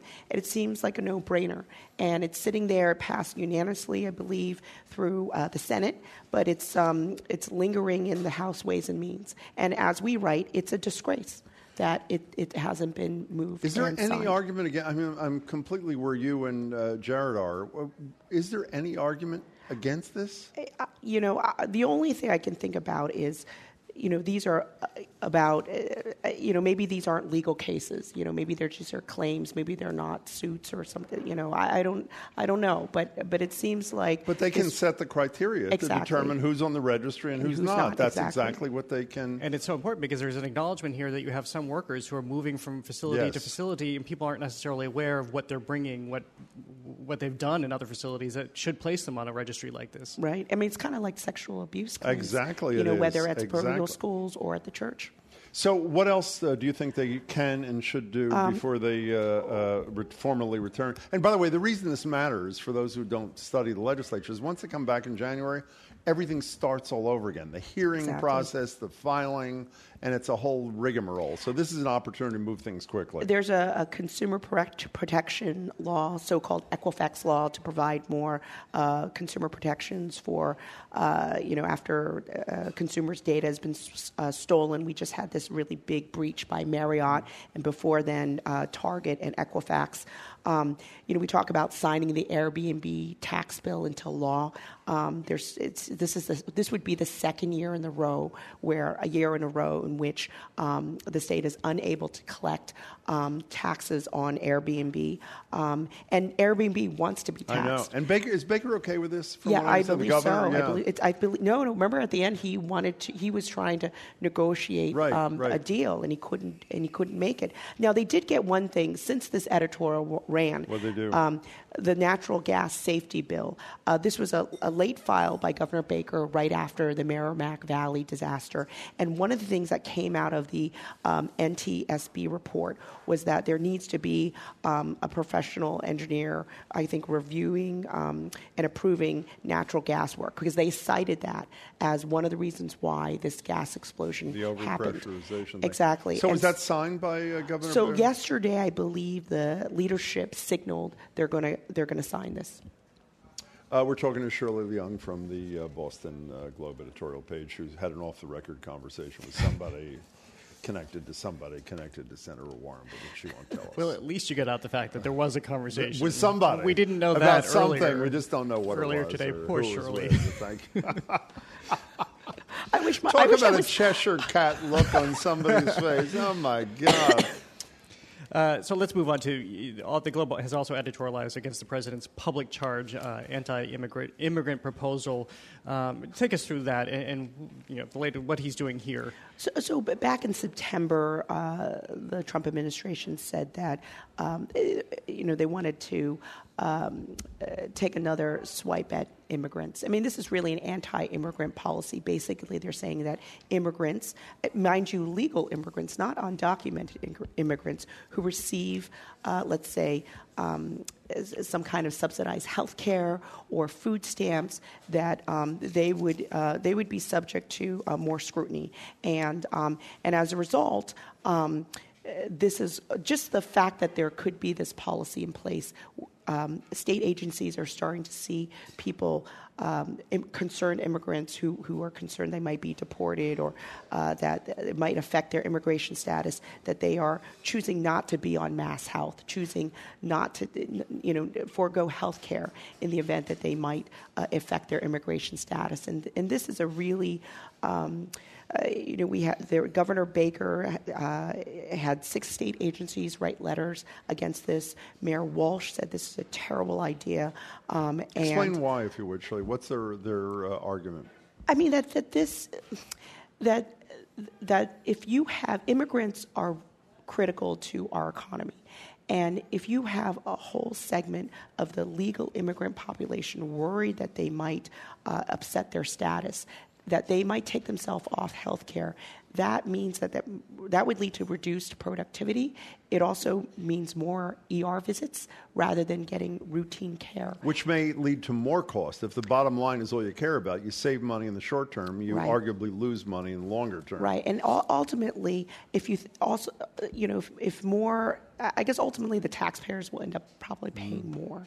You know, if immigrants aren't uh, taking care of themselves health wise, um, and and also companies suffer if you suddenly you have a whole group of immigrants who are dropping out of the workforce uh, because of bad health or because you know for whatever reason, um, because they're not uh, taking any uh, public sub- subsidies anymore.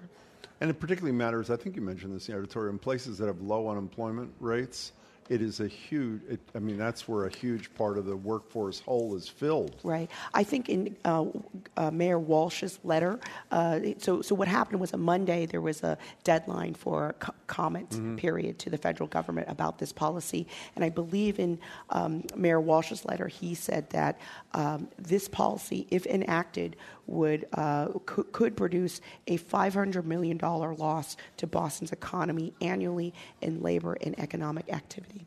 So it's, it's not a policy that just affects immigrants, but all of us. All right, Shirley, we're speaking with the Boston Globe's uh, Shirley Leung. Uh, let's move on to Boston Harbor. Uh, and, you know, this was a success story. Uh, I remember this growing up. They clean up the harbor. They did clean it up. The testing still shows that it is uh, as clean as, it, as they tried to get it. But now we have plastics, as we're well aware. There's the pool that's uh, floating around the ocean. The whales are turning up with plastic filled stomachs. Uh, and we're seeing it right here in Boston Harbor. Right. Uh, this is a really um, fascinating um, uh, story, or uh, I hadn't really read about until we started working on an editorial about it. Uh, so the Massachusetts Water Resources Authority has cleaned up the harbor, but now they realize there are a lot of plastic. The way they monitor, I guess, uh, elements in the harbor. Um, they don't really have a good system to monitor plastics and pharmaceuticals and other industrial chemicals. I think there are reports out that plastic like by you know not not so distant future right there could be more plastic in the ocean than fish Your editorial says by 2050. That is so frightening. Right. It is unbelievable. and so now one of the things they're not sure uh, so we're very good at treating wastewater and so they're not so right now they're trying to get a handle on how do we monitor uh, these elements in the water uh, how much would it cost? And we just urged i mean i believe the mwra is already on this track but we urge them that uh, to figure this out. They can do this. They did it before and they can do it again. And because we're not just talking about plastics as we might think of it, plastic bags and, and toys, everything else that shows up that you would find unbelievable, water bottles and whatnot. I mean, what's the range of, of materials that show up that, that we find plastic used in? I mean, it's every right. It's it's everything like plastic straws, everything, right? Um, but I think one thing I wanted to bring, bring up was that I thought the pharmaceuticals part of it was really interesting uh, because uh, that's something we had discussed. It's like Because our body we thought your body uses would, up a very right, small. Yeah. Right. I thought bodies would. Uh, then I was like, what's the whole point of medicine if you take it and most of it goes through your body? But apparently, when it, I guess when we uh, get rid of it, our body expels it.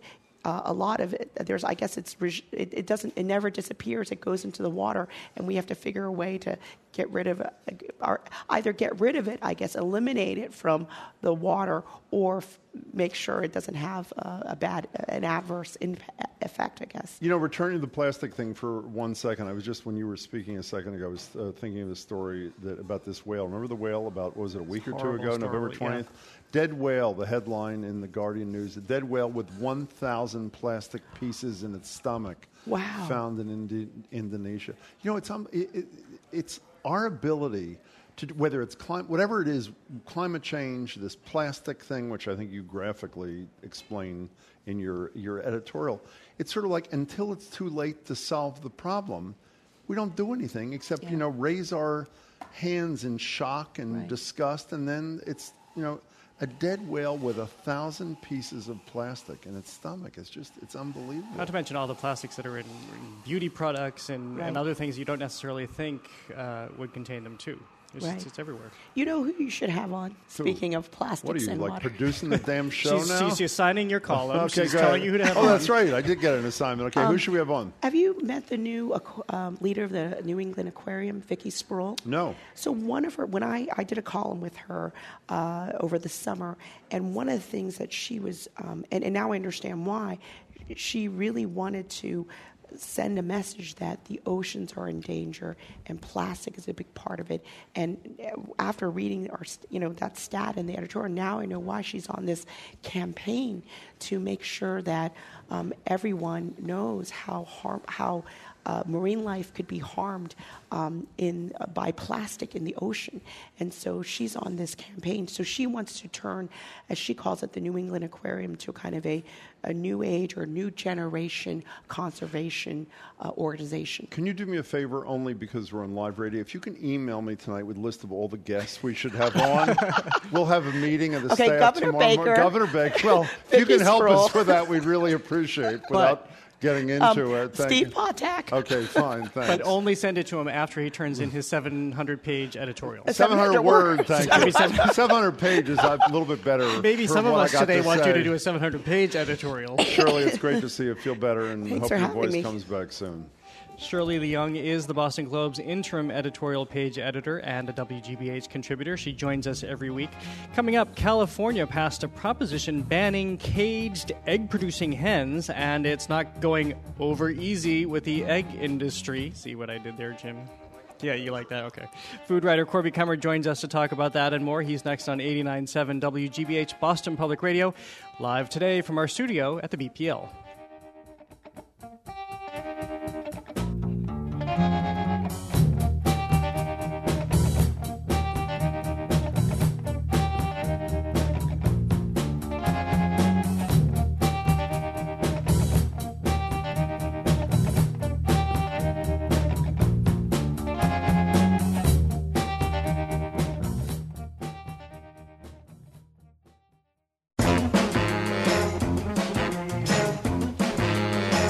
Welcome back to Boston Public Radio. Jim Braude and uh, Jared Bowen sitting in. Uh, well, we're not both sitting in. Jared is sitting in for Margery Eagan, who has no voice, but hopefully we'll have one by Thursday.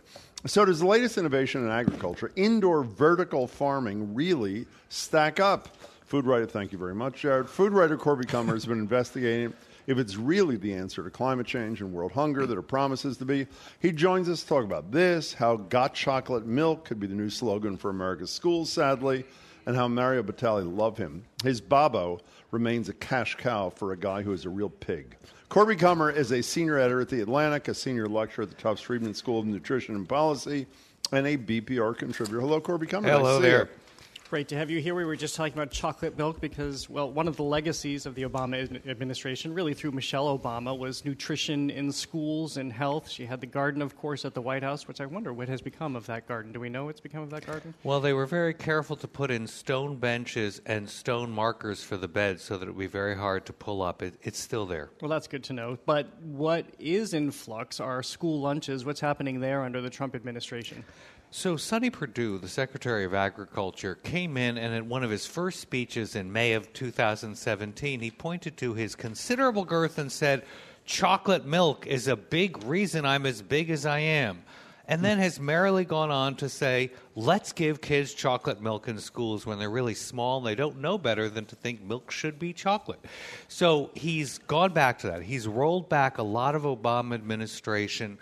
Um, school lunch regulations from the Healthy Hunger-Free Kids Act of 2010. Now, it has to be said in fairness, and my student at the Tufts Friedman School of Nutrition, Emily Johnson, who wrote her term paper on this, points out the Obama administration was already allowing these before Trump came in. So, School Nutrition Association, which is completely an industry backed lobbying group, said, our schools are having trouble finding whole wheat everything, and the kids don't like it, and it's hard to lower salt. Um, so the Obama administration was already allowing some of these rollbacks, but just this weekend, Sonny Perdue and the USDA has put them into effect and said, as of next July, it's officially loosened. But let me tell you about the one that's really bad, that's getting the least attention. It's sodium, it's salt. The best thing in the Healthy Hunger-Free Kids Act was to reduce sodium. Because, as we all know, if you spend a couple weeks lowering the salt in your diet, you stop wanting it. You become tolerated to it, you don't crave salt. That's the question of what we should do with kids lower their expectations for salt but that they have not paid attention to this. Kids will still want salt. The industry will have no incentive to lower it, as they do when there's a federal rule. So I'm really broken up about the salt rollback. But you know, what's the rule of thumb you've told us about before? Isn't there a thing when kids don't like healthier food when it's substituted? What is it on the seventh try? I know it's not a precise science, but after X number of tries, as long as that's the only thing they have there, they're perfectly fine, if not better, with a healthy alternative. Right? Right. I mean, it's anywhere. I've read anywhere from six to 32 for an infant, but you get the kid to like it. The real uh, thing is that the School Nutrition Association, I can't remember why, suddenly went over from supporting the Obama uh, rollbacks and higher nutrition standards to saying, our members don't like it, and neither does industry. And so the School Nutrition Association sounds like it's really good and it would be in favor of kids. It's in favor of industry. So they started saying, kids are throwing out food. Look at those trash bins. And everybody who studies school lunch will say they always throw out food. They throw out less and less of it as they get used to fresh fruit, as they get used to lower salt stuff. So, Corby Kummer, uh, do you know this guy, Josh Balk, who is leading the crusade to uh, free chickens from uh, horrible, essentially incarceration and these stackable, horrible kinds of things? Essentially, California passed well, a variation of what we passed here in 2016, ed- ending these cage things for veal. What does veal come from? Uh, what is that called? A calf. A calf. Thank you. Sorry. Whatever it is, I knew it came from some kind of uh, cow kind of thing. And uh, but but there's an interesting piece about how the industrial egg. Here's the headline from the New Food Economy: with its price up and its image down, the industrial egg is uh, starting to crack. And it makes two points. One, that this cage free thing, as goes California, often so goes the rest of America because the market is so huge. But then they talk about not only is the egg industry up in arms, so to speak, because it's going to raise costs and they're worried about that impact, they also talk about this mung alternative, which sounds disgusting, called Just Egg, which is made from plants, not chicken, that at least according to this writer, is, is, is very close to the taste of a real egg. Have you tried Just Egg or no? So I have tried Just Egg, and Josh Balk, as the piece gets around to pointing out, was um, one of the co-founders of Just Mayo, Mm-hmm. which has become, I think they've renamed themselves as Just because it's substitutions for lots of things. Hampton Creek was the original name of it. It's gotten into so much trouble for various business practices, it keeps renaming itself. And Josh Balk's uh, dog was named Hampton. So he's been involved in vegan, soy protein, pea protein alternatives to eggs for a long time. All around animal welfare. So Balk, I'm glad you mentioned him. He's been with the Animal Welfare Society, and he's done a lot yeah. with animal welfare. So um, I have tasted Just Egg, and and I will say that if it's mixed in with, for example, raw cookie dough, uh, which was one of their first products, Uh-huh. actually, um, you don't taste it. It's fine. In other words, it tastes horrible. Uh, yeah, that's sort of the same. Well, thing. so that's not. That's not. It says first of all, what is mung bean? I don't even know what a mung bean. What is yes, a mung you bean? is. Uh, Yes, yes, you, you yes, is. you is. Yes, you Thank is you. familiar with that. Uh, uh, bean sprouts. So Oh, bean sprouts are oh. often made with mung beans. It's a big staple in China. You have had them. Now I will never have bean sprouts at a uh, salad bar, and neither should you because of food safety. But you've certainly seen mung beans. They're extremely easy to grow. Can I stay on this just for one second? You know, the argument that the industry makes, just like they did on the cage free thing here, is it's not protecting our profits, it's we're protecting poorer Americans who can't afford the price increase if we don't torture these chickens. So, a torture free environment will be a prohibitively expensive purchase. What kind of pr- increase in a carton of 12 eggs are we talking about? I mean, roughly, when you go from, as I say, torturing these chickens to allowing them to at least walk around a little I bit. stopped memorizing it when I was involved with the launch of New Food Economy, and we did a piece at the very beginning of the California rule. But the general law is I mean, the general rule of thumb is if a big state like California or a federal rule enact something that or McDonald's, which is the biggest player Yeah, of, of all, says its suppliers have to change this, they will find ways to lower the price differential. So it isn't that high. At the beginning, there, there must be California research, was higher. There must be research as to whether or not low income people who should have eggs in their diets are, din- are unable to afford eggs in their diets because of the price increase. I find it- all of those arguments on behalf of industry completely specious because the fact Okay. is, if industry has to change, it does and it adjusts price. Well, I'm wondering how much it's changing because it also uh, a number of companies like Unilever, Kellogg, Starbucks, McDonald's, I think, have acknowledged that there's been so much pressure about the way these hens are treated that they have to move in that direction too. So is it? I mean, this is kind of going to become the new norm, isn't it? Well, McDonald's was the big player in animal welfare, especially with chickens, and they deserve full credit for that. After McDonald's specified that it would only have cage free hens, California passed its reg. When California passed its regulation, the other states around it, Utah, uh, Washington, I can't remember, they also started changing the way they raised eggs. So, yeah, industry's the big player, though. So you mentioned a raw cookie dough, and I think for the 400th year in a row, or whatever it is, the uh, CDC has told us, um, namely Americans or people living here, that we should not eat raw cookie dough because of the risk uh, of something in the egg and something in the whatever it is, in Flour. the flour. But then they go on to say that 60 people were hospitalized. Nobody fatally, by the way, were hospitalized in a country with 350 million people. So this is much ado about not much, isn't it?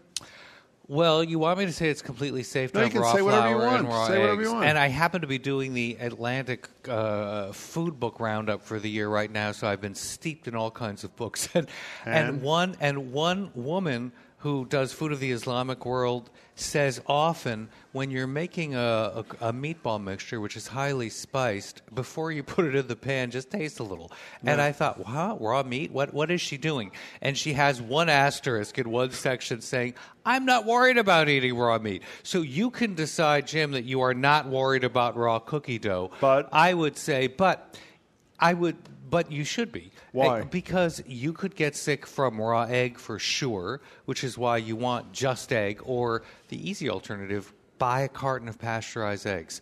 Those, Oh, those right, are that- very easy to get in the supermarket. So your What's kids can enjoy it. problem? What's- what's flour the- has salmonella, and in the Oh, Washington Post piece about the annual CDC call Yeah. not to have raw cookie dough, cookie Dough cookie dough. Just wait a minute. The, the writer said, so if an animal heeds the call of nature in the field, bacteria from the animal waste could contaminate the grain. Where else does the animal heed the call of nature? Um, I found that uh, you know remarkable locution. So there it is. It's from feces in the field, which, as you Thank might you remember, that. caused tomato. Uh, huge tomato problem. That was wild pigs against tomato fields.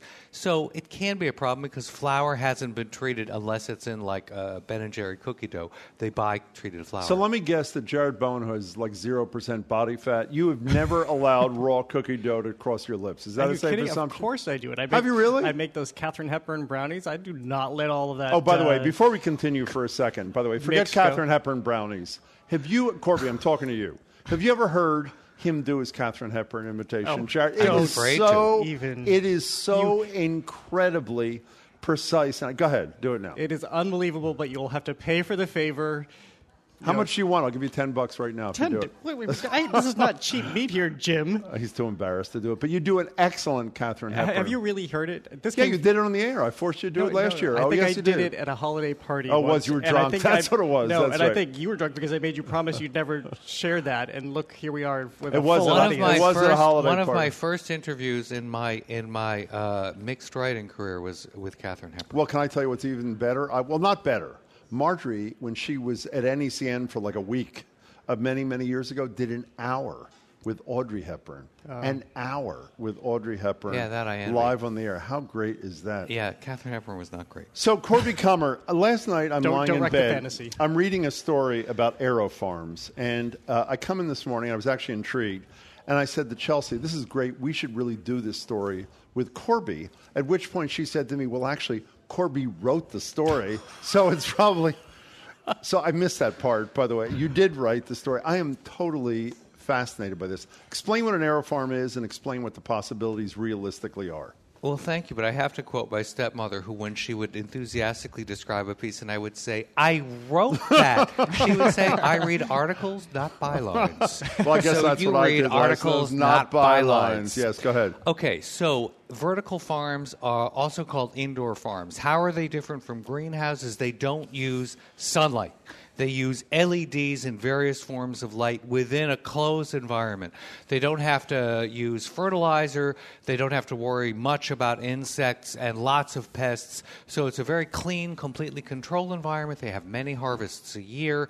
So, in theory, this is a way to feed the billions of people who will be threatened by climate change. So it's a great idea. It's tremendously sexy to venture capitalist fund, venture capitalist funders, and it is attracting tons of money. Like one in uh, San Francisco, Plenty got two hundred million dollars only in one round of funding last year. But as the writer uh, mentioned, which happened to be you, Uh-huh. uh, uh, it requires a great deal. I'm reading from your piece. It requires a great deal of electricity to give plants the light and heat they could get for free outdoors. So does that not offset a huge part of the advantage of doing? Well, what it thing? does is it makes it very hard to become profitable as an as an indoor farmer now. That's why this strange phenomenon that was one of the beginning. This this piece took me six months, and it was co-sponsored by Nova WGBH, right. Yeah. Let us say, which is going to post it on the WGBH site uh, later this week. I wrote it for an editor uh, who is at Neolife, which was the founders of Wired, and he, he got funding from Nova. So that's great. So, one of the things that we were first intrigued by why is it just salad greens? Why is it dumb baby lettuce that we're finding whenever you ever you read about these new Newark uh, inner city farms like Aero Farms in New Jersey that has 70,000, seven- 700,000 square feet, huge 70 huge amount, 70,000 square feet across downtown Newark. So this is a way of giving inner cities jobs, bringing employment in, bringing produce to the people. Uh, it's because they have very high profit margins. So something like kale, something like Brussels sprouts, something like potatoes, not any point because they sell for such a low price in the first place that you might as well just grow them in dirt outside. So they're going for where the profits are. But what's this at the expense of? It's at the expense of doing research on things like wheat that are going to stop being able to be grown in plenty of regions thanks to climate change, or high protein like your favorite new food, mung beans, Mung beans, which can help feed the, the populace when climate change really kicks in. By the way, the photograph that accompanies your piece, which is courtesy of Aero Farms, is spectacular. By the way, when they see And why piece- is it spectacular? Because it looks like it's out of the future. It's really 30 does. layers of eerily lit growing trays. Do they have any of this? Is this happening here, or is this Sure, not? it is. And the Open Agriculture Initiative at MIT is one of the world leaders in open source research. Why am I saying open open? Because it's part of the name and because the main criticism in this article I from all the research I did about these sexy very highly funded indoor farms is they release none of their data and what's happening 60 to 90% of them are going under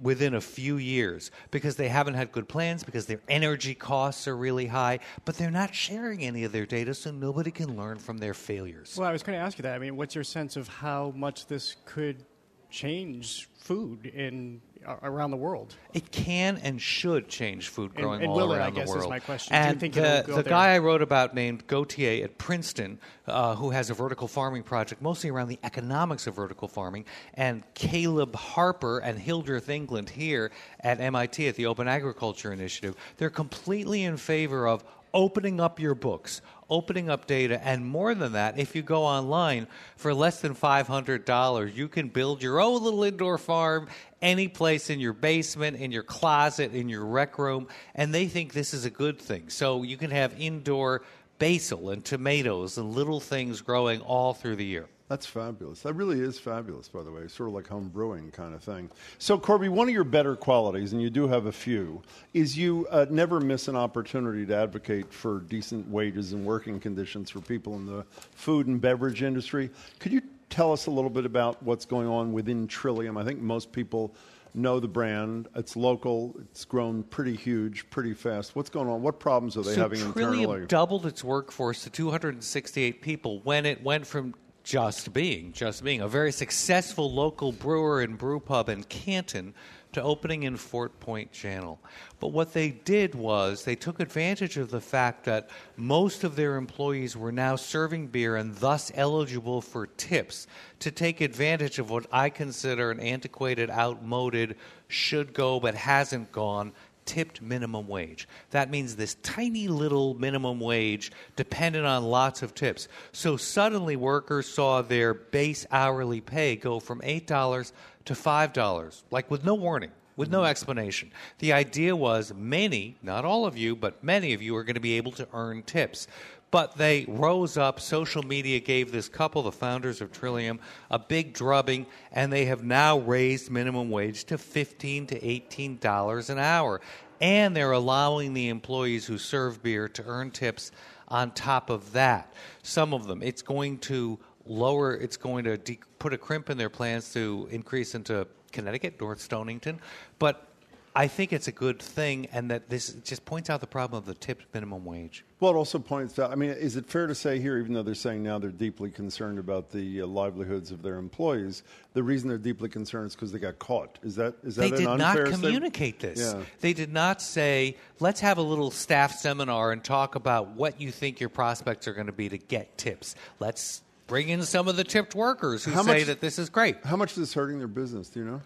Uh, it, they, it, it said that there was a drop in sales, the Globe story. It didn't, I think, say how much of a drop in the sales and a big drop in their reputation.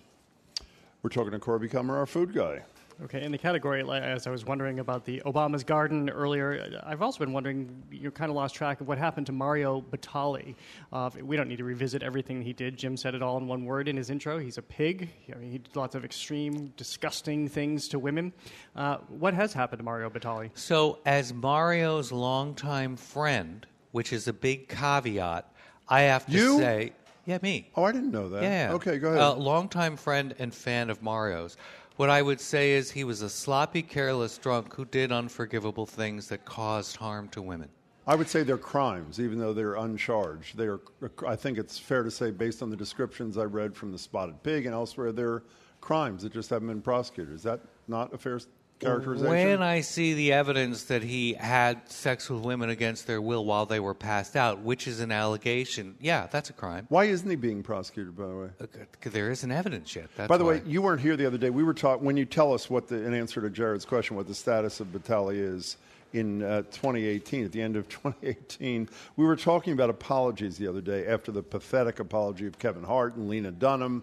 And we picked uh, as an example of what not to do in an apology is when you apologize for what I consider crimes, and you say, let's see what the uh, law suggests, you should not include in your apology a recipe for your cinnamon rolls. Is that if it? Do you agree with that? Oh, it was a disaster. Disaster. It was a disaster the way he handled his press. This kind of insouciance, this kind of boys will be boys, or why bother about it? I feel really bad about it, but try my pizza cinnamon rolls. really it is was just the dumbest thing. Uh, but I think he's going to try to regain his dignity. But when I say alcoholism, I really mean that everything in this very long New York Magazine piece, which I assume is in print, it's very long and it went up Sunday, uh, is is a result of alcoholism. That doesn't excuse No, does really not. bad behavior that traumatizes women and leaves them with permanent psychological damage. There's there's nothing that excuses. Have you spoken to do. him since uh, all this happened? I have All this- texted with him. And uh, when you said a second ago, uh, you didn't say plotting a comeback, but whatever you said, something like that. What do you know that we don't know? I don't, and I don't think he's plotting a comeback. I think that he has to figure out what's going to bring meaning to his own life, and I think that repentance is really important. Well, he's gone to Michigan. So he's left New York. He's gone to Michigan, and it, it- does he? Do we have the sense that he's left that industry, this this industry that he led and abused and exploited for for quite some time? He had a long time house in Michigan with his family, so it's like I'm going to be with my family, and he really means it, and he's living a quiet life. Uh, he is being pushed out of his business, including right next door to us, Eataly, which I look at and I think, wow, so much of the guiding spirit of Eataly was Mario in this country. Um, and uh, the piece is really about the business dealings between Joe Bastianich, his longtime partner, who does not have a warm and fuzzy manner in the bar. Son and of Lydia, by the way. Everybody knows Lydia. everybody knows Lydia, who is warm and I agree with gracious and welcoming and just terrific. But it's so I don't know if he's going to be out of the business permanently, but I know that there will be a lot of suspicion and anger forever, and that anger is well placed. Nice to see you, Corby Kummer. Nice to see you. Be well. Thank you for being with us. Food writer Corby Kummer joins us every week. He's a senior editor at The Atlantic, a senior lecturer at the Tufts Friedman School of Nutrition and Policy, and he is a BPR contributor. Up next, Bob Woodward is here to talk about his latest book, which seems more timely than ever. It's titled Fear Inside the Trump White House. He's next on 89.7 WGBH, Boston Public Radio.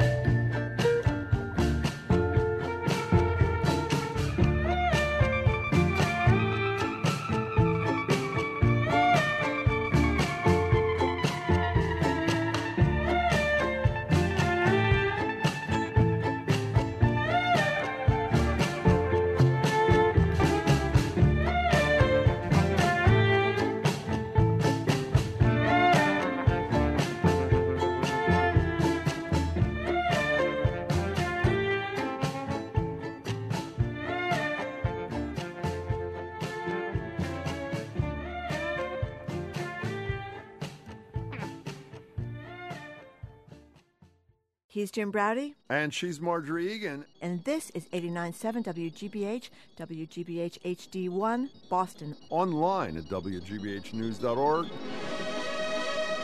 Boston's local NPR.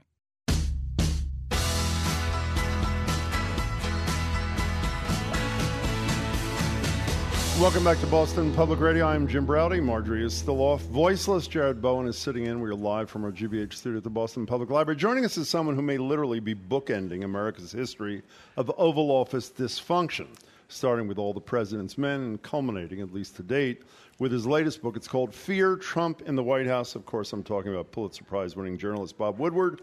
Having him here today really makes you appreciate Mark Twain's adage that history doesn't repeat itself, but it often rhymes when you consider how Trump's alias now, Individual One, may become as much part of the lexicon as Deep Throat. You can catch Bob tonight at 8 o'clock at the wonderful Wilbur Theater. Bob, it's great to see you again. Thank you so much for being here. Thank you. Thank you so much for being here. So, I want to start with how you start the book. And, and, this is a story that has been told, but I think it's worth revisiting because it reminds us of who the president is and is not as a leader. And that's, of course, Gary Cohn, his economic advisor, who uh, removes a letter from his desk. Tell us about what happened there. This was an order that Trump wanted to sign, taking the United States out of a trade agreement with South Korea. But Cohn realized that if you get out of the trade agreement, you jeopardize the military relationship. We have 28,000 U.S. troops in South Korea, but more importantly, you jeopardize the top secret special access program that allows the United States to detect a North Korean missile launch within seven seconds versus 15 minutes. So, this is the essence of national security. And Trump had it on the Resolute desk in the Oval Office. He'd ordered that it be drafted, was ready to sign, and the only way to stop what Cohn thought was a catastrophic move was take the document. He knew it was quite likely that Trump would not remember uh, because, uh, as I learned, Trump has no to-do list. He'll he's impulsive. Let's oh, I want this, and if it's not there, in a sense, it doesn't exist. Yeah, when your book came out, and by the way, he goes on to say to one of your sources, uh, he's got to protect the country.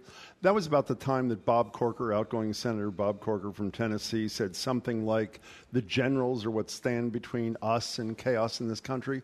But to the Cohns of the world and others who think they've got to protect their country, as reassuring as their actions may be on the merits, did it ever occur to any of them that they, unelected, uh, uh, not elected to anything, were making decisions about the direction of this country in contravention to what the guy who's the president of the United States who was elected wanted to do, even if it was wrongheaded. Yes, it's about as dicey a situation as a human being can be in but it's an emergency. And I think uh, kind of the bottom line from my reporting for the book is uh, that we have a governing crisis in this country because of Trump. He does not deal with facts. He will take untruths and convert them to policy in all kinds of areas and does not realize kind of the foundation of uh, there's a triad, these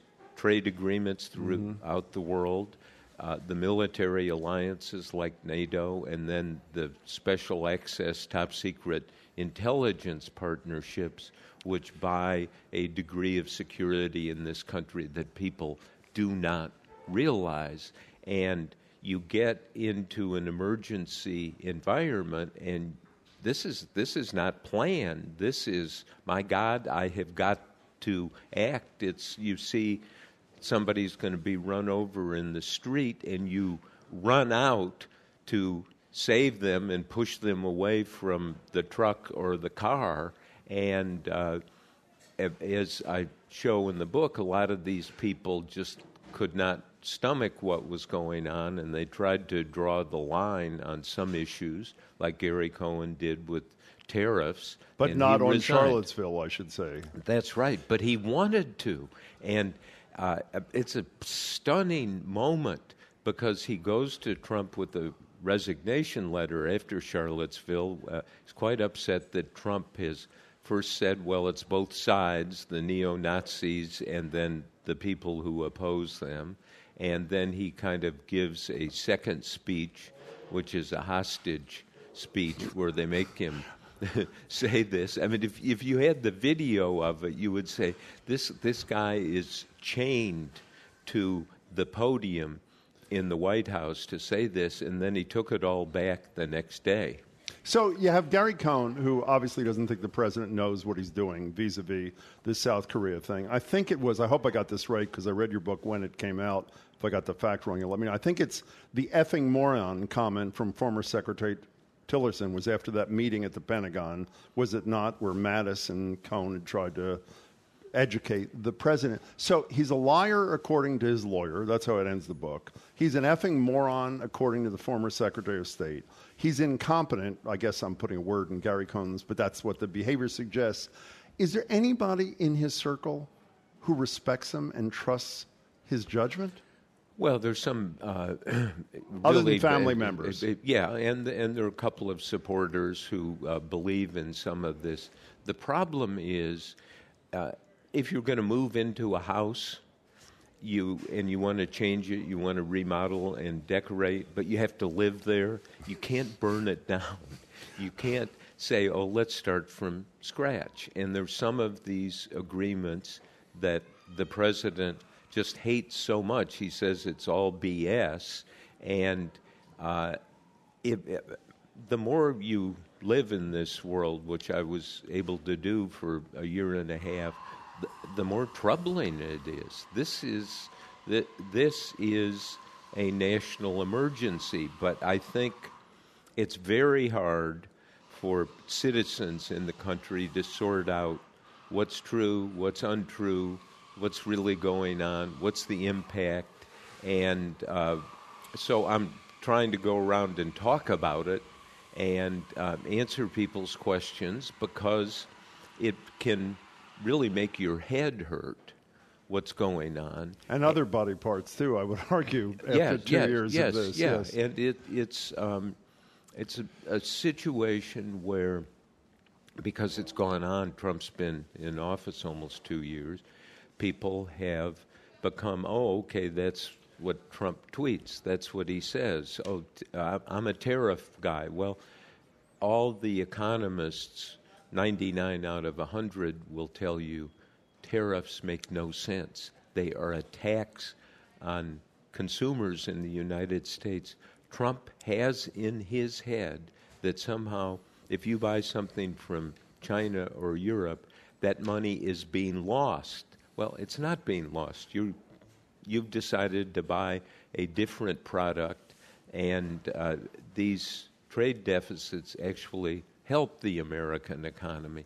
But he is convinced, and so he's built a body of policy that uh, now I think we are entering a, a period of economic danger that uh, these tariffs are hurting the automobile industry, they're hurting consumers, they're hurting the, in, the steel industry. Uh, all they did, oh, gee, China's uh, paying a tariff of 25% when they import steel. So the steel companies in America raise prices 20% Mhm. or more. And so every, everyone is getting screwed. That's so to speak. We're talking to Bob Woodward, whose latest is Fear Trump in the White House. Well, to understand more about how we get into some of these uh, some of these circumstances, which a lot of people think are impetuous, can you take us through some of the uh, just the anatomy of operations in the White House, the mood, the climate, what it's like to be there? I think Ken Burns recently pointed out that you've covered about what twenty percent of the presidents we've had in this country. You understand the general nature of how the White House operates. What does it feel like to work in the White House right now? I, I think it's terrifying. It was Meryl Streep, of all people, the actress, uh, the other day said. She's overrated, by the way. I don't know if you yeah, know. according to Trump. Uh, and uh, what was stunning, she said, I don't know what his 3 a.m. is like. Mm-hmm. And uh, can you imagine? His, and uh, sometimes he'll get up and tweet, and no one on the staff, no one has any idea what he is uh, going to tweet. And uh, she also said, she made a profound point. She said, if my children, her children, were in danger, I'd do anything to save them. Well, Trump's children are being investigated by Mueller, in a very, very aggressive way. It's not conclusive, quite frankly, at this point, but a prosecutor who has the power that Mueller has can do all kinds of things. So I.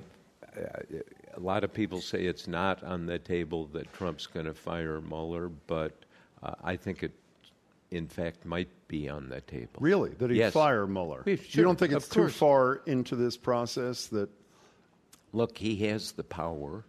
And when Nixon, uh, 45 years ago, fired the special prosecutor, Archibald Cox, uh, he made two mistakes. He turned over tapes, and he had another prosecutor appointed, Leon Jaworski. I suspect if Trump fired Mueller, he would not turn over evidence, and he would not allow or permit the appointment of another special counsel. You know, uh, Bob Woodward, you mentioned Mueller, particularly when you write about uh, Donald Trump's reaction to the appointment of Mueller. As someone, I assume, like everybody listening to the show or is here today, having read Final Days ages ago, there was a which fi- was about Nixon's Yes. last year in office. There was a final Daisian feeling for me from reading that. Did you feel that too? Yes, and I quote people who were there because uh, as soon as Mueller was appointed, Trump realized, my God, I've lost control. And he was in the Oval Office and he kind of toggled between the Oval Office and his dining room and didn't sit down and just raged. And people who were there said it had a final days quality to it of the president under great stress. And uh, what one of the powerful things that Trump said, and they said, I'm president of the United States. This can't be happening to me. But of course it was. You know, we, uh, speaking of Nixon, I, I, one of the misconceptions, and I may have misconception because it was a while ago, but you, better than anybody, can correct me. What a lot of people say, including Margery and I almost every day, we're the Republicans in the Senate who put America first and their party or their fear of Donald Trump tweeting about them second. And we often finish those sentences by saying, uh, unlike the Republicans during uh, uh, the Watergate era. But they were slow in coming along too at that time, wasn't it? uh, Until the Supreme Court ruled on the so-called smoking gun tapes, they were pretty late to the fair as well, weren't they? A, a, a lot of them were, but there. Uh, at, at one point after Nixon resigned, Carl Bernstein and I went to visit Barry Goldwater, Mm. the Republican senator from Arizona, who many people called the conscience of the Republican Party. And he let us read his personal diary. And in his diary, he talked about how he and the Republican leaders went to see Nixon just after this so called smoking gun tape uh, was released. And Nixon said to Goldwater, Well, I'm going to be impeached in the House. That's pretty inevitable, so I'll be tried in the Senate. How many votes do I have, Barry? 20? Now, you, president would need 34 to stay in office. Two thirds Mhm. uh, would take him out of office.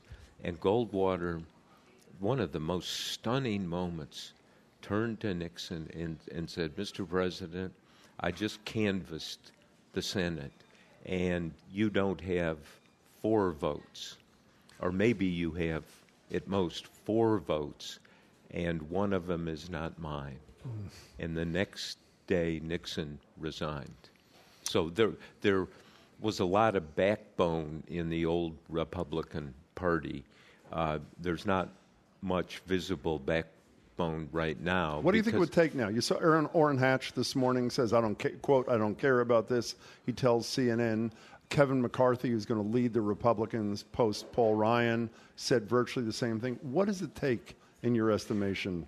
Well, you have to have the and the Nixon tapes, thousands of hours of those tapes, and it, it really uh, provided absolute proof that the president was ordering obstruction of justice, payment to keep people silent. There's one meeting where Nixon uh, ha- has this gather uh, this uh, session with John Dean, his counsel, and Dean says, "Gee, it's going to cost a million dollars in cash to keep people quiet.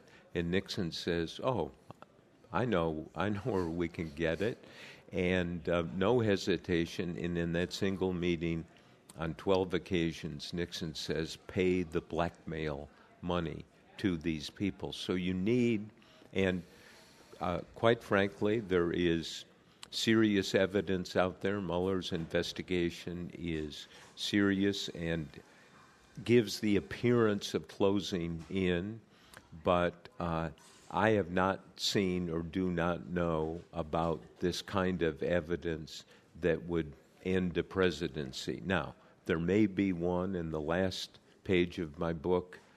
Uh, President Trump and his lawyer John, John Dowd, Dowd. reflect on where they are, and they say uh, it's quite possible they've been played for suckers by Mueller because they gave uh, witness testimony in 37 cases from people in the White House and a million pages of documents, and Mueller may have something, and I think that's uh, quite true. It points in that direction. I've got to be clear eyed, though. Uh, we haven't seen it yet. What is, uh, for those who haven't read your book, and you should, what's the last line from John Dowd in your book where she says he didn't have the courage to uh, say to the president's face? Right, but it was. uh, Now, again, this is the president's lawyer. This is not Chuck Schumer. This is the person who's defending him, who likes him, Mhm. and he didn't want to insult him uh, and say his conclusion, but th- his conclusion was, quote, you're an effing liar. The voice of Bob Woodward. Well, it makes one wonder what, where the checks are in the White House right now for the president. Uh, We've seen all of the figures who've come in and out. Bannon in and out. Jared Kushner, he's in or out. Uh, as you said, he's not even. He's, Kushner's still there, very well, much I've there. never been Yeah. bounced, but we, we've heard, we know how he's treated his son-in-law, and some of the disparaging comments he's made about him. Uh, of course, his chief of staff is on his way out. Uh, you wonder about Melania, who we understand is actually more of a forceful, more forceful hand than anybody probably imagined. But who who does the president turn to when he's raging back and forth between the, these rooms, as you've just described? well, he's been asked uh, this question, and he says his most important advisor is himself. And what we can't have sight of inside Trump's mind, but uh, all the surrounding evidence is he's experienced a self validation that none of us do in our work. He, he decided to run for president. Everyone said, This is crazy. He can't possibly win. He can't even possibly get the nomination. And so he did it. So when anything comes up, he, look, I'm right. You're wrong. And this uh, self validation, I think, contributes to his isolation. Uh, your point about who can come in and say, you know, you can't do that. And Tillerson now has gone public and saying, I kept, Trump kept saying, I want to do these things that Tillerson knew were illegal. And I have examples in the book where they couldn't stop him, like setting up this relationship with Saudi Arabia. Tillerson was in there saying, Hey, look, uh, I was head of Exxon, and I know about dealing with the Saudis, and you can't trust them, and don't do this. The Secretary of Defense, the National Security Advisor, the CIA were all saying the same thing. Jared Kushner set it up, got Trump to agree, and it, it, it's absolutely stunning where they turned and, and they failed to look at the CIA files, which showed that the Saudis are ruthless. They killed people 30 years ago. I wrote about how the Saudis were trying to kill somebody in Beirut with a car bomb, and they killed 80 innocent people. And so they they will do this, and if they'd listened to the naysayers, the ones who were saying, "Slow this down, we can do it next year," they they did it the first months of Trump's presidency, and look at what they bought into a uh, Saudi murder machine uh, run by the crown prince, who effectively is the leader of Saudi Arabia. And then, according to the New York Times, after the murder, being advised by Jared Kushner as to how to calm the waters. You know, when you mentioned John Dean before, uh, uh, I'm glad you did. Every time I turn on CNN, which is every night, and I see your former partner, Carl Bernstein, that's one thing. When you turn on CNN and you see John Dean giving commentary on the legality or illegality of the actions of this president, is that like an out of body experience for you? I- I've often thought my last book is going to be entitled "Some People Never Go Away," and, and, and, and Dean would be the first chapter. who, who else would be in that book, Bob Woodward? Oh well, there there are lots of people. Some people think I'd be in it. Uh, eh, uh, look, it's um, uh, John Dean has a perspective. He was there. He did it. He turned on Nixon. John Dean was such an important witness against Nixon because he provided something that the tapes could not provide, and that is motive. Because Dean said, My motive was corrupt, President Nixon's motive was corrupt, and that's why uh, he did all of these things. So, in the, uh, the, the big question is there a Dean like witness in the Mueller investigation? Some people think it might be uh, McGahn, the former White House counsel. Counsel, yeah. That's possible. Who's Uh, interviewed with Mueller quite a few times. Yes, many Mhm. times. I mean, it, it's amazing where uh, Mueller, uh, it, what did he interview? Uh, Michael Flynn, the uh, resigned uh, National National, Security Security, Advisor, 19 times. Uh, I tried to interview people 19 times because, but that's hard. takes a lot of effort. Can I ask you one last question about Donald Trump? I know you had interviewed him in the past and met him in the past. He wouldn't be interviewed for this book, even though he trashed it as fake news, of course, after the fact. There was a piece in Stat, which is the health and science offshoot of the Boston Globe, does terrific work, quoting a lot of uh, uh, psychiatrists and others, not just the ones who wrote that book, 27 Shrinks Look at Trump, or whatever it was called, who suggest that if you observe him as a younger man and now, that there's a dramatic difference in his cognitive abilities. Do you see that in him? Uh, I'm not a psychiatrist. No, I know you're not. And, you're and, not. And, and I'm uh, aggressively not a psychiatrist. Okay. I think um, that reporters can try to describe behavior and the facts and present them and let people judge for themselves. I think we get too wound up in uh, getting out of our lane, uh, not only uh, talking about that, but proposing remedies. Oh, this is what needs to be done, and uh, you know the political system's going to define uh, Trump and decide what happens to him. I don't. I think Katharine Graham, the uh, great owner and publisher of the Washington Post, after Nixon resigned, sent Carl Bernstein and myself a letter and said, "Beware." I want to give you some advice. Beware the demon pomposity. And I think there's a lot of pomposity walking around. We need to tone it down. Well, you're doing pretty well in your own lane there, Bob Woodward. So stay right there. Thank you so much. The Thank book you. is fabulous, and we really appreciate your time. Thank Thanks you so much. Thank you. Thank you. Such Thank- a pleasure to have you here. Bob Woodward is a Pulitzer Prize winning journalist and associate editor of the Washington Post. His latest book is Fear Trump in the White House. You can catch him tonight at 8 o'clock at the Wilbur. To learn more, go to thewilbur.com. Coming up, CNN's John King is here to go over the latest headlines coming out of D.C. He's next on 89.7 WGBH Boston Public Radio and live today from our studio at the BPL.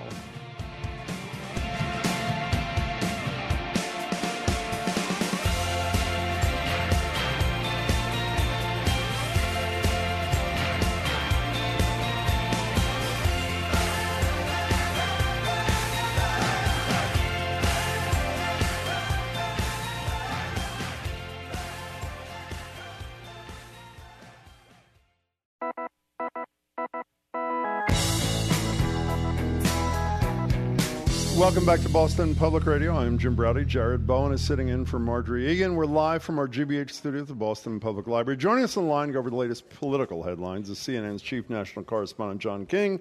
John is the anchor of Inside Politics, which you can catch weekdays at noon, even though he's off today, and Sunday mornings at 8 o'clock. Hello there, John King. Happy Tuesday. I am really grateful Bob Woodward would not answer that question about whether my cognitive abilities. no, it wasn't you, Uh, John. I'm, really, I'm sorry. I'm really it, was, it was not you. Good to talk to you, John. Where are you, by the way? I'm in Atlanta. I came down here. My production team is split between D.C. and Atlanta, and so I came to Atlanta today because we're having a little holiday lunch, and so I Oh. wanted to come down to say thank you to those guys. Fabulous. Well, thanks for calling in. We really appreciate it. Well, John King, we'll go straight to the heart of the matter. Everything that's coming out last week, uh, people are wondering how much the Mueller investigation is closing in on the president. What's the sense that you have, especially as the there's impeachment? We'll talk more about this a little bit later too, but more impeachment talk is starting to be bandied about. You do hear that word, and uh, it's a challenge for both sides. It's a challenge for the president as he brings in a new White House counsel, as he deals with uh, the Mueller investigation, or the Southern District of New York, which is actually closing in more closely to the president, accusing him in court filings of committing felony campaign vi- uh, finance violations. So you have a bunker mentality at the White House, without a doubt. Uh, heading into a period where the president is on edge, uh, which affects everything from his legal posture and his Twitter feed uh, to what we just saw play out in the White House, this remarkable showdown over whether there'll be a government shutdown with Chuck and Nancy, as he likes to call them. Uh, there's no question. The- challenge for the president is to beef up his legal team, and his lawyers are telling him to try to dial back the criticism of the special counsel. The challenge for Democrats is some of the newer members, uh, who were the most anti-Trump members, who come from safe progressive districts, would like to go to impeachment right away. The more mature members are saying, let's have some oversight hearings, let's look into some of these issues, but let's stop the I word, impeachment. Let's investigate. That's a good I word. Democrats like investigate. They don't. A lot of them don't like impeach right now because they think it's putting the cart in front of the horse. They think, let's give Bob Mueller three, four, five, six more months if he needs them. Let's let the Southern District of New York turn from Michael Cohen to the Trump organization. Let's see what the feds can develop, especially since the feds are all appointed by Trump appointees. The Southern District of New York, Yeah. U.S. Attorney is a Republican appointee. Robert Mueller was appointed by Trump's Deputy Attorney General. So most Democrats want to be patient, but there's resist. You know, there's the more aggressive liberals are saying, "Let's get them." Are you surprised at all? We talked to Bob Woodward a couple of minutes ago, but a comment that uh, Bo- uh, Orrin Hatch, outgoing senator, obviously about to be replaced by Mitt Romney, uh, a comment he made to your colleague Manu Raju, uh, saying, "quote I don't care about the sentencing memos on uh, on Friday." Are you surprised that there's been such little concern voiced by Senate Republicans over again the, the, the, the sentencing memo that talks about the direction of felonious activities by paying hush money was not even Mueller. It was a, a U.S. attorney uh, in Donald Trump's own Justice Department. Are You're surprised there's been so little voice of concern at all from the Republicans in the Senate? Um, historically, you could make the case that you would be surprised if you've watched the last couple of years. Um, not so much because of the fear factor. Republicans fear the president. Now, Senator Hatch is retiring. He has nothing to be afraid of, uh, unless he's looking for some help in his retirement from the White House. I would say this, and I think Bob Woodward just gave really good advice for all journalists and even for all citizens. Uh, don't try to be shrinks and don't try to think this. Don't try to you know put pieces together before we have the facts. But here's what what what most Republicans are saying publicly. Uh, go back and compare, for example, when Hillary Clinton's email server was under investigation, or when Bill Clinton was going through the Ken Starr investigation uh, for the Republicans who were around back in those days. They were much quicker to rush to judgment, weren't they? Uh, and so that's just the public record. You can look at the public record and say President Trump is getting a pass from his party. Now, some Democrats gave Bill Clinton a pass back in the day. Uh, so uh, the uh, what I, the other thing I would say is this, Jim and Jared. Uh, publicly, Republicans are holding their breath and saying, you know what, we think all of this stuff is happening in a blur. The, the landscape's going to be could be very very different two weeks from now, certainly two months from now. And so, if you talk to them privately, they think this presidency is in peril. They do not hide from that fact uh, that the president is in peril. His family business is in peril. He is personally in peril, and they don't know where this is going. And they're trying to bide their time essentially. Uh, why comment on every single development? Now, if you're a citizen, you could say, wait a minute, the president's named in a document that says he committed felonies. Shouldn't the Republicans be saying, I'm concerned about that? Uh, but welcome to the world of politics today. What are we hearing about how the president has been reacting over the last few days? Not, not to keep repeating uh, the, the conversation we just had, but Bob Woodward also had that great conversation about how the president has dealt with past uh, scenarios where he just is consumed with rage wandering between offices in the White House. Uh, and we hear that he is worried about impeachment. He is very worried, uh, and he's also worried about uh, more so. I'm told in conversation with friends, the impeachment thing. The president, you know, uh, the political dynamics are still somewhat. Sometimes the president is still learning, and I don't mean that critically. He's new to politics. He has. He's only been in Washington for two years, and it's like, okay, now the Democrats have this power. Uh, he did not have aggressive oversight from Republicans for two years. Now he's about to be boomed, hit with a two by four with aggressive oversight. Whether it's this Russia investigation, the Mueller investigation, the campaign finance stuff, environmental regulations, business regulations, uh, the Democrats are going to look at everything. Immigration policy. Uh, so yes, he's he's increasingly getting briefed by people saying, "Mr. President, the world is about to change in dramatic ways," and he got a taste of that today with Nancy Pelosi sitting right there in the Oval Office with him. Uh, on the other front, I'm told in conversation with friends, he's increasingly worried that his son Don Jr. is in legal jeopardy and that the Trump organization uh, you know his family business, which he takes very very personally, and that's why rage is a good word. Incredibly, just read his Twitter feed; you can see the anger in the tweets. Well, you know, speaking of Bob Woodward again, he uh, surprisingly to me said he. I'm paraphrasing, but I think I'm accurate. And Jared, you correct me if I'm wrong. He didn't think it was preposterous to uh, uh, suggest that there could come a point, for the reasons you just mentioned, John King, that uh, Donald Trump would decide to fire Bob Mueller. I assume the horse was out of the proverbial barn, or whatever tired phrase you want to use. Is that the sense in Washington that Mueller is still at risk even this late in the game? I think you know the Bob's point would be, and I think I would characterize what I've seen in the past. I didn't hear the entire interview with you guys. Is that you know there are, if, if you follow Trump, you would be a fool to take anything off the table. Um, he is different. He at times is erratic. Uh, he does things outside the box. He does things counter to the legal and political advice he gets from seasoned veterans because he trusts his gut. And as he would say, you people told me this during the campaign. You told me I was going to lose. You told me not to say Muslim ban. You told me not to say build a wall. I'm president. You're not. Um, and so you can't rule anything out. He has been told by Republicans that if he takes that step, it would be a game changer in terms of you mentioned just a minute ago. Why do Republicans shrug and say, you know, I don't care, or it's not a big deal, or let the facts develop when it comes to these court filings? If he were to fire Robert Mueller, that would change the game on Capitol Hill in his own party, without a doubt. You know, by the way, when you mentioned that line, uh, uh, I think I saw this on CNN.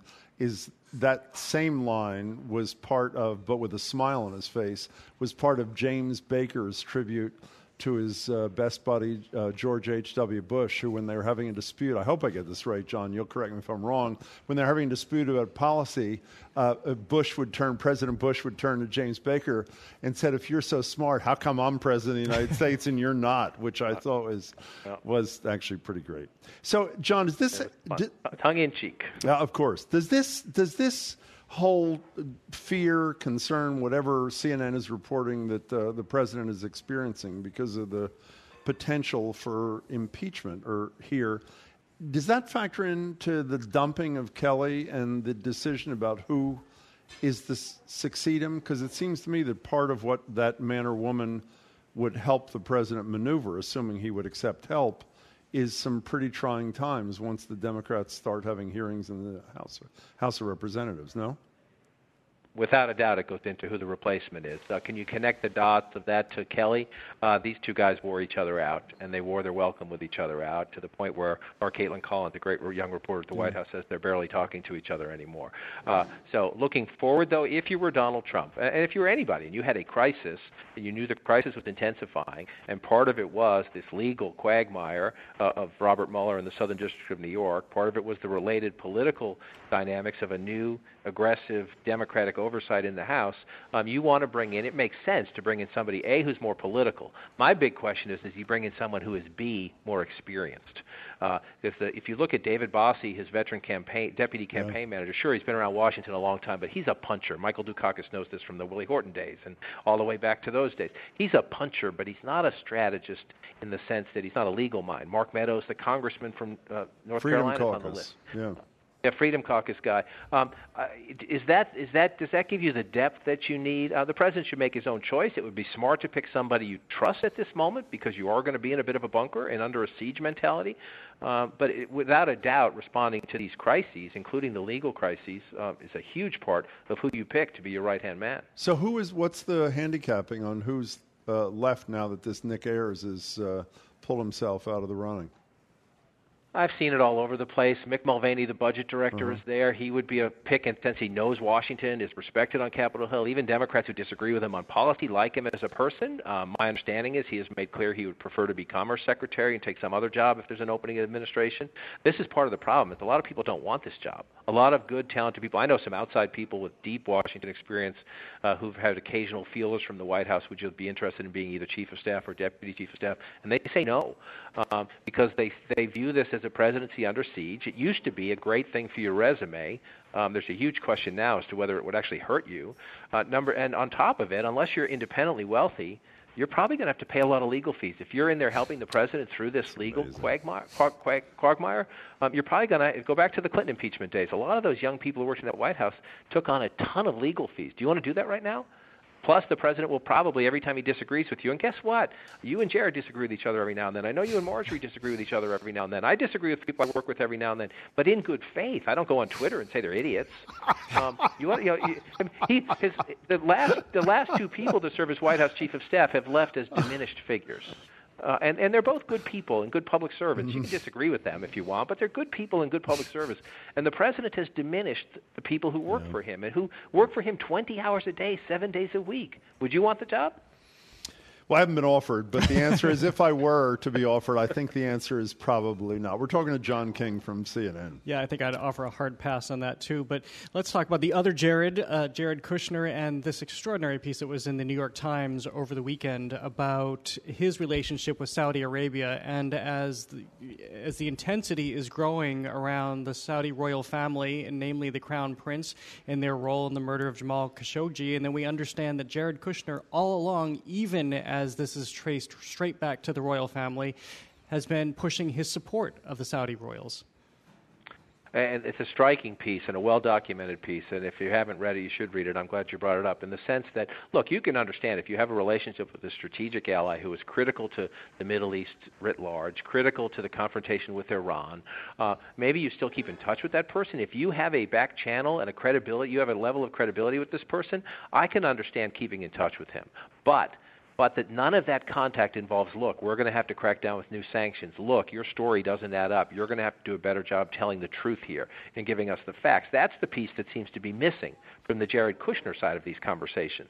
If that were there uh, sorry, you're going to have to take sanctions. Sorry, the relationship is going to have a setback. Yes, we can work on you know Iran and other issues, but we're going to have to punish you on these other issues. If that part were there, you would say, good. You have a relationship, an adult relationship, where they're airing out differences and talking about disagreements, and then figuring out ways to also work on the critical areas where we need to work together. But if you read that piece, you don't see that.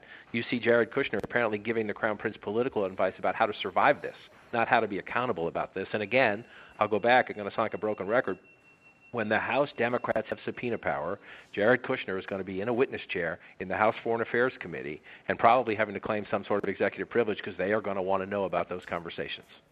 We're talking to John King. Hey, John, you've mentioned a couple of times the Pelosi, Schumer, uh, Trump uh, gathering today.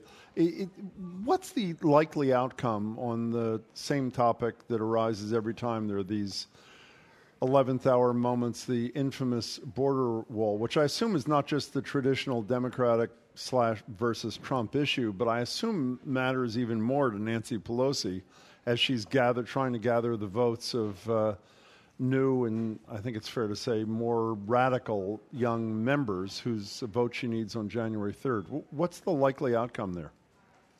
Well, if you're scoring this today, uh, it's more likely we're going to have a government shutdown if you're scoring this today, Nancy Pelosi just helped herself. She stood up to the president, yeah. sitting in the president's house, sitting in the president's office on television. Yeah. She went toe to toe with the president and came out. The president essentially just, you know, Schumer and Pelosi uh, baited him into saying, he said, the president said, and I'm quoting him, I would be proud to shut down the government over border security. And they walked right out of the White House and said, great, we're going to have a Trump shutdown. Now, we'll see when we talk a week from now whether this changes.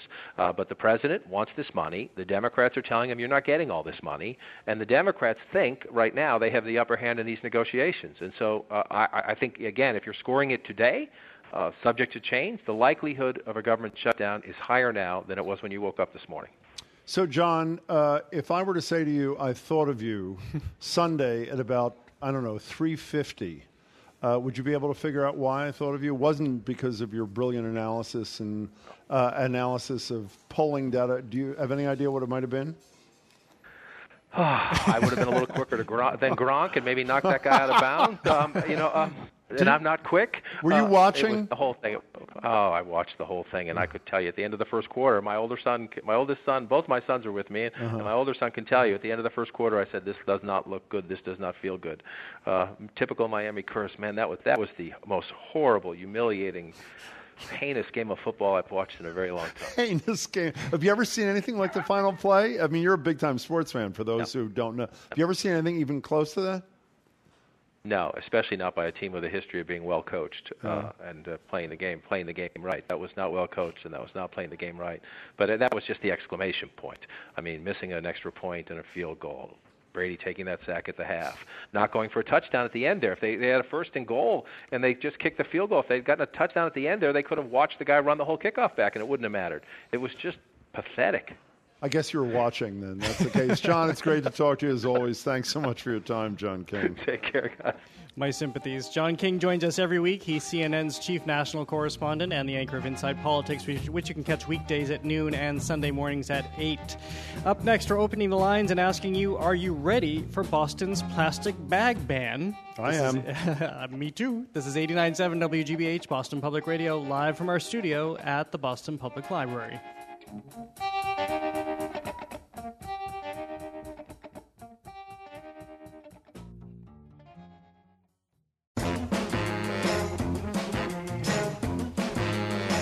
Welcome back to Boston Public Radio. Jared Bowen sitting in for Margery, and I'm Jim Braude. We're live from our GBH studio at the Boston Public Library. Remember when the future was plastics? Now Boston is working to make plastics the past. As I'm sure you know, well, you should know, the Boston plastic bag ban goes into effect this Friday. We're opening the lines asking you, are you ready? This ordinance applies only to checkout bags, but seeing that's where we use them the most, it's going to be a big change as much as I care about the environment. I have to say these bags are good for two things picking up dog waste, as you all know, and for giving us that great cinematic moment in American beauty. Other than that, I am ready to bring my own bag. Are you? The number's 877 301 8970. What is your plastic bag shopping strategy going to be? Do you wish this ban went further by also applying to newspaper bags, which is, does not, produce bags, dry cleaner bags? Or do you say this is better than nothing? I'd say it's a little late in coming, but I'm glad it has come. And the number is 877 301 8970. Well, I shop here. You live here. You're fine with this, I assume, right? And then some? I'm completely fine. You know, it's funny. It, you mentioned dog waste, but thinking of dogs, I, I feel like I trained myself like a dog quite a while ago. That I would always have the, the the canvas bags in my car, and if I went into the supermarket or wherever and I forgot them, I would make myself go back to, to the car to get them, so I would not Ooh, use plastic bags. So I just trained myself. But I think the bags are so inexpensive now. The, the reusable bags you can get everywhere. Uh, that it shouldn't. Be, I don't think make too much difference in the city. As long it, it'll just take a little effort to train yourself, and it'll be so fantastic not to be seeing plastic bags wrapped around all the branches and the trees around the city anymore. Well, especially since we were talking to Shirley Leung from the Globe, what, an hour and a half ago, about all the plastic that's in the oceans, and the harbor, all this sort of stuff. You know, Marty Walsh had some concerns he raised about, you know, if you end up buying a paper bag, don't bri- bring a cloth bag. There's a fee, five cents, ten cents, et cetera. He's worried about poor people. The answer is bring a cloth bag. Go buy a cloth bag and wash. it. I mean, that deals with that. And Jon Hurst, who I, I like a lot, who's head of the Retail Association, this ridiculous know, argument about how tourists are some cockamamie thing. Tourists are going to be disadvantaged, I guess. So then buy a paper bag for 10 cents and carry your stuff around in a paper bag. The bottom line is this really matters. All of us are, except for the president, are talking about climate change. It's good for the environment, not to mention, if Margery was here, you know what she'd say? If I saw one more plastic bag in a tree, Yeah, that- it would put me over the edge, and I am totally with her on this. So it's long overdue. We should be celebrating Fridays a day. Get your, get your cloth bags or deal with it in some fashion. 877 301 8970. What did take so long, Bo? I don't even know. Why, well, why did it take so long? I don't know because we're not exactly groundbreaking. This has been done in a number of uh, communities throughout Massachusetts and around the country. So it's just time. The world is changing. We need to change with it. And as you say, you just well, as I said, you train yourself for it. It'll be five or ten cents to get a bag, and then you'll just keep carrying it around with you. And by the way, if somebody, we would love, since this obviously we agree on this, if there's somebody there who thinks this is a horrible idea, oh, actually, there is somebody already. We'll get the, well, that's right, let's get them right away. But he's calling from Florida. Who the hell cares what you think, Eric? Eric calling from Florida. Welcome to Boston Public Radio. Thanks for calling, Eric. Thanks for having me. Pleasure. I, Well- I was calling. I'm, I'm, I, I'm, I'm actually calling. Um, I just recently moved down here, Yep. and I am for it. I'm actually Oh, for it. Um, s- but oh, you're for it. I thought you were Yeah. against it. My apologies.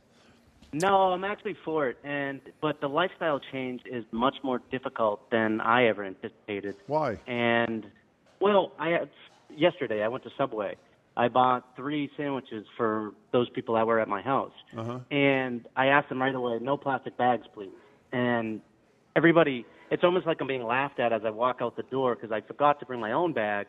But I have three sandwiches. I'm juggling them with chips and, and drinks, and and I'm like, well, I'm trying to do good by the environment, but it's that much more difficult.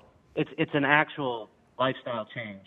Um, Yeah, but how long does it take? Wait, wait, wait. I hear it, but how long does it take to get acclimated to the life? I mean, you make a few mistakes. You have to carry your Subway sandwiches in your arms for a week or something. And then after that, it becomes integrated into your modus operandi, does it not?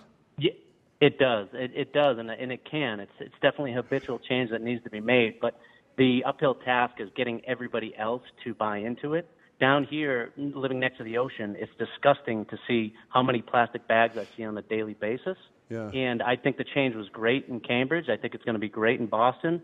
Um, but it, it has to be it has to be implemented um, across the country. I, You know- just- I you know, think it- it's an important change. Since you're calling from Florida, and obviously Governor Scott is now Senator elect Scott, I'm assuming based on his record on climate change, he wants you to get nine plastic bags when you go to Subway. Is that a safe assumption? I think that is a safe assumption. Eric, thanks for calling. right on that one, Joe. We really appreciate it. By the way, for those who don't know, that's not a joke. Rick Scott, well, it is sort of a joke, a bad one. Rick Scott is the guy who told his cabinet members they could not use the term climate change. I think he excised the term also from official state documents. I mean, the guy's a totally denier, living in a state that is bordered on all but the northern side by water. It's pathetic. I mean, it's really pathetic. Well, you just mentioned the nine bags, which makes me think it drives me crazy too to be standing in line and, and you see somebody who's put puts all the groceries in the plastic bag and then they scoop up about four of them at the same time, and so it's not just one bag you're using; it's four, and, and then you go to the bad place like I do, and you think it's going to end up in the ocean, it's going to end up in the tree. We'll see it all around us. My position on people who grab the extra plastic bag is cuff them and book them. That's what I've always believed. Jason in Cambridge, and actually the first caller reminded me, we did it a long time ago in Cambridge. Jason, welcome to the show. How are you? I- I'm great, thanks. I was just packing my reused bags to go to the store. This segment came on. Um, I've been I've been doing it for years and years, so it's it's like not a new thing. Uh, I reuse those plastic produce bags, coffee. I use reuse stuff till it wears out. And um, one of the things that dri- oh, it's not only the consumers, it's the people at the register who bag stuff. It drives me nuts to see somebody take a gallon of milk or detergent that already has a handle and put it in a double plastic bag. I I refrain I refrain from saying anything. I'm with Anyways. you. I'm with you. So, getting back for a second to what I think it was Eric was his name from Florida. How hard was the? Were you living in Cambridge when we? I don't even remember when we got rid of them. Were you living in Cambridge then, or no? Or uh, Jason? Oh, I'm I'm sorry. I'm I'm I'm not Eric from Florida. I'm, I know, I'm no, but Eric from Cambridge. Florida. No, I know you are, but Eric from Florida mentioned the transition. I was asking, did you live through the transition in Cambridge, or did you get to Oh Cambridge? yeah, I was already doing it. I, I was doing it for years and oh, years. Oh, fine. So you don't have to deal with it, I come I come from a family who was like, you know, my folks were raised in the depression, depression, never threw anything out. I love that. And I just try to not even get the stuff, the plastic in the first place. I'd rather put produce in my pockets and carry it under my arm. Jason, I'd like to see that. Thank you for the call. Do you ever see the thing on PBS? I can't remember what the show is. It was a couple of years ago. Margery and I've talked about it. Where there's one couple, I think they're in Wisconsin, somewhere in the Midwest, who have one garbage bag a year. What? Because of composting and all those other wonderful environmental things to do, one garbage bag a year. What do you think of that? I can't even comprehend how that's possible. I didn't think you could. I'll explain it to you later. Debbie and Franklin, you're on with Jared Bowen and me, Jim Braude. How are you? Hello. Hello, I love this this uh, topic. Good. I have been first time caller, Thank you. long time listener. Thank you. Thank you. Um, so I have a um, an idea. A friend of mine told me it. So if those people that say, "Oh, I brought my bags, but I left them in the car," mm-hmm. so That's what Jared. you tell them is you you tell them put all of those groceries back in that cart and bring it out back out to your car and put them in the bags. I bet they never forget their bags again. Debbie, that's beautiful. Have you ever done that, Debbie? Nope. Uh, No. You know what? I, I've been doing it so long that I get out of my car and I immediately open the back of my car. It's like, what am I here for? Oh, I'm here for my bags. Beautiful and thing. I also, Mhm. I'm also have mesh bags that I ordered from Amazon for my pro- produce. I don't use plastics. I, just don't, either. I'm, yeah. Well, it's great. And by the way, the beauty of what you're doing is when you order from them Amazon, they're made by workers who are locked into the warehouses overnight when they're to make sure they finish. And they arrive in a box that's filled with plastic. All Exactly. that. Jim, do you use the vegetable bags in the in the supermarket? I actually do, but I have to say, uh, Debbie, thank you for the call. I, I, in the spirit of candor, in case people have been listening to the show for years, I did have a problem with the transition, like Eric was describing before, because the bags get really dirty. And I know what the solution is. You should wash the bags in the whatever you call it, the washing machine, Whatever call it's it, yeah. called, the washing machine. I forgot what it was called for a second. But I did have a transitional. Uh, I did have a Right, transitional. now we, we need to move you off the bags for the vegetables too. Do, do lemons really need to be in a bag? No, they can roll around the cart. You just rinse them when you get home. What do you mean roll around the cart? You take them individually out of the cart and put them in your car seat? No, I put them in the cart because I don't put them in a bag when Well, I'm at the supermarket. But the cart doesn't go into your car, does it? No, great. You're not following me. I'm saying I don't use the little plastic bags that you can use for vegetables. In Right. I refuse to do that too. So you just put the lemons in the cart. Yeah. And then you. How do you get them home? You put them in the bag with all the rest of the groceries. Oh, I got it. Okay, I'm sorry. I'm sorry. Now I got the It is awfully late in the day, isn't it? I got the concept now. Thank you very much uh, for. I was going to thank you for the call, but you didn't call. You're No, right I here. didn't. I'm right Where do you here. want to go next, Jared? Uh, let's go to Jackie and Brewster. Hi, Jackie. Hi, Jackie. Hi, hi. Hi, hi. Um, so I'm I'm in favor of the ban in general, Mm-hmm. um, and a lot of the towns here on the Cape have already instituted that. The larger grocery stores um, started giving out the thicker weight plastic bags and Yep. charging five or ten cents. So customers started to complain about that. So in response, the stores were giving them away for free. So now instead of giving away many flimsy, thin plastic bags, they're giving away many thick plastic bags. So I think in some cases it's actually making the problem worse. That's a very good point, by the way. I don't know enough about the, the technology or the whatever, the content of that thicker bag. Is that a problem, Jared? You're a big time environmentalist. That's a problem, Well, right? I, yeah, I, I'm not sure, completely sure what she's talking about, but yeah. Well, like for example, I'll give you an example. Star Market in uh, uh, gives away, uh, I think in Somerville, where there's not a ban. Yeah. They give. I go to Star Market on Beacon Street in Somerville. They give away the thick plastic bag. They give it away. It's free. So the point that Jackie's making, instead of a little flimsy little plastic bag, which was what we're talking about in Boston, what they've done in Brewster or wherever Jackie is calling about, they give you a thicker one in its place, which doesn't solve oh, the the problem. people aren't reusing. Yeah. They're just go home and throw that out. Well, how about that? Are they reusing it, Jackie? You know, I, I have a stack of them because sometimes I do forget my, Oh. my bags. I try to reuse them, but they're only they're only marginally thicker. So I guess they, they, they reach the level of thickness where it doesn't it qualifies as a reusable bag, but it's Hmm. not thick enough that people will use it, it will last. you I know, got it. 30, 40 times. So they, they tend to just treat them the same way they treated the thinner ones. And so as a result, now you just have thicker plastic bags. Well, let me ask my environmental advisor what he thinks about that. What do you think, uh, Jared Bowen? Jackie, thank you for the call. What's your reaction to that? I, I think it's easy to Mm-hmm. figure out what kind of bags work for you. Just have them, have a system, and then you don't have to ever ask for bags. I have the heavier canvas bag when Mhm. I'm bringing home milk or something heavier, and I have a little bag that folds up into a pouch so I can just put it in my pocket so I don't have to carry a bag around the store. Why don't you ask me, by the way, how many uh, of those uh, canvas pouches I have in my car? Jim, how many canvas pouches do you have in your I'd car? say about 30. And why don't you ask me what is the logo on most of those and what color are they? Oh, uh, might it be? Can I answer this instead? You may answer it. Yes. Might it be a WGBH logo? Yes, they are orange, orange, and blue. and W. About, how do you get them? By the way, we used to give them out at the library. Do they have to make a pledge for those kind of? How do you get them? Um, you just have to walk by the room where they're stored and And take some. Grab a couple. By the way, they're great and they really last. Do you use those things? I have a couple of those. I have a bag that I got covering the Republican National Convention from CNN that I still Whoa. use. And that What was, year was that? 15 years ago or something like that. Unbelievable. Those Republicans make good bags. Mike in a car. You're They next. do, on, actually. You're next. Actually, it was a CNN bag. Whatever. You're next on Boston Public Radio with Jared Bowen and me, Jim Braude. What's up, Mike? Hey, good afternoon, gentlemen. And to you. Um, I'm actually not the concerned shopper about the bags. I'm the recipient of the bags. My wife does the shopping, but I, I drive into town every day, Mm-hmm.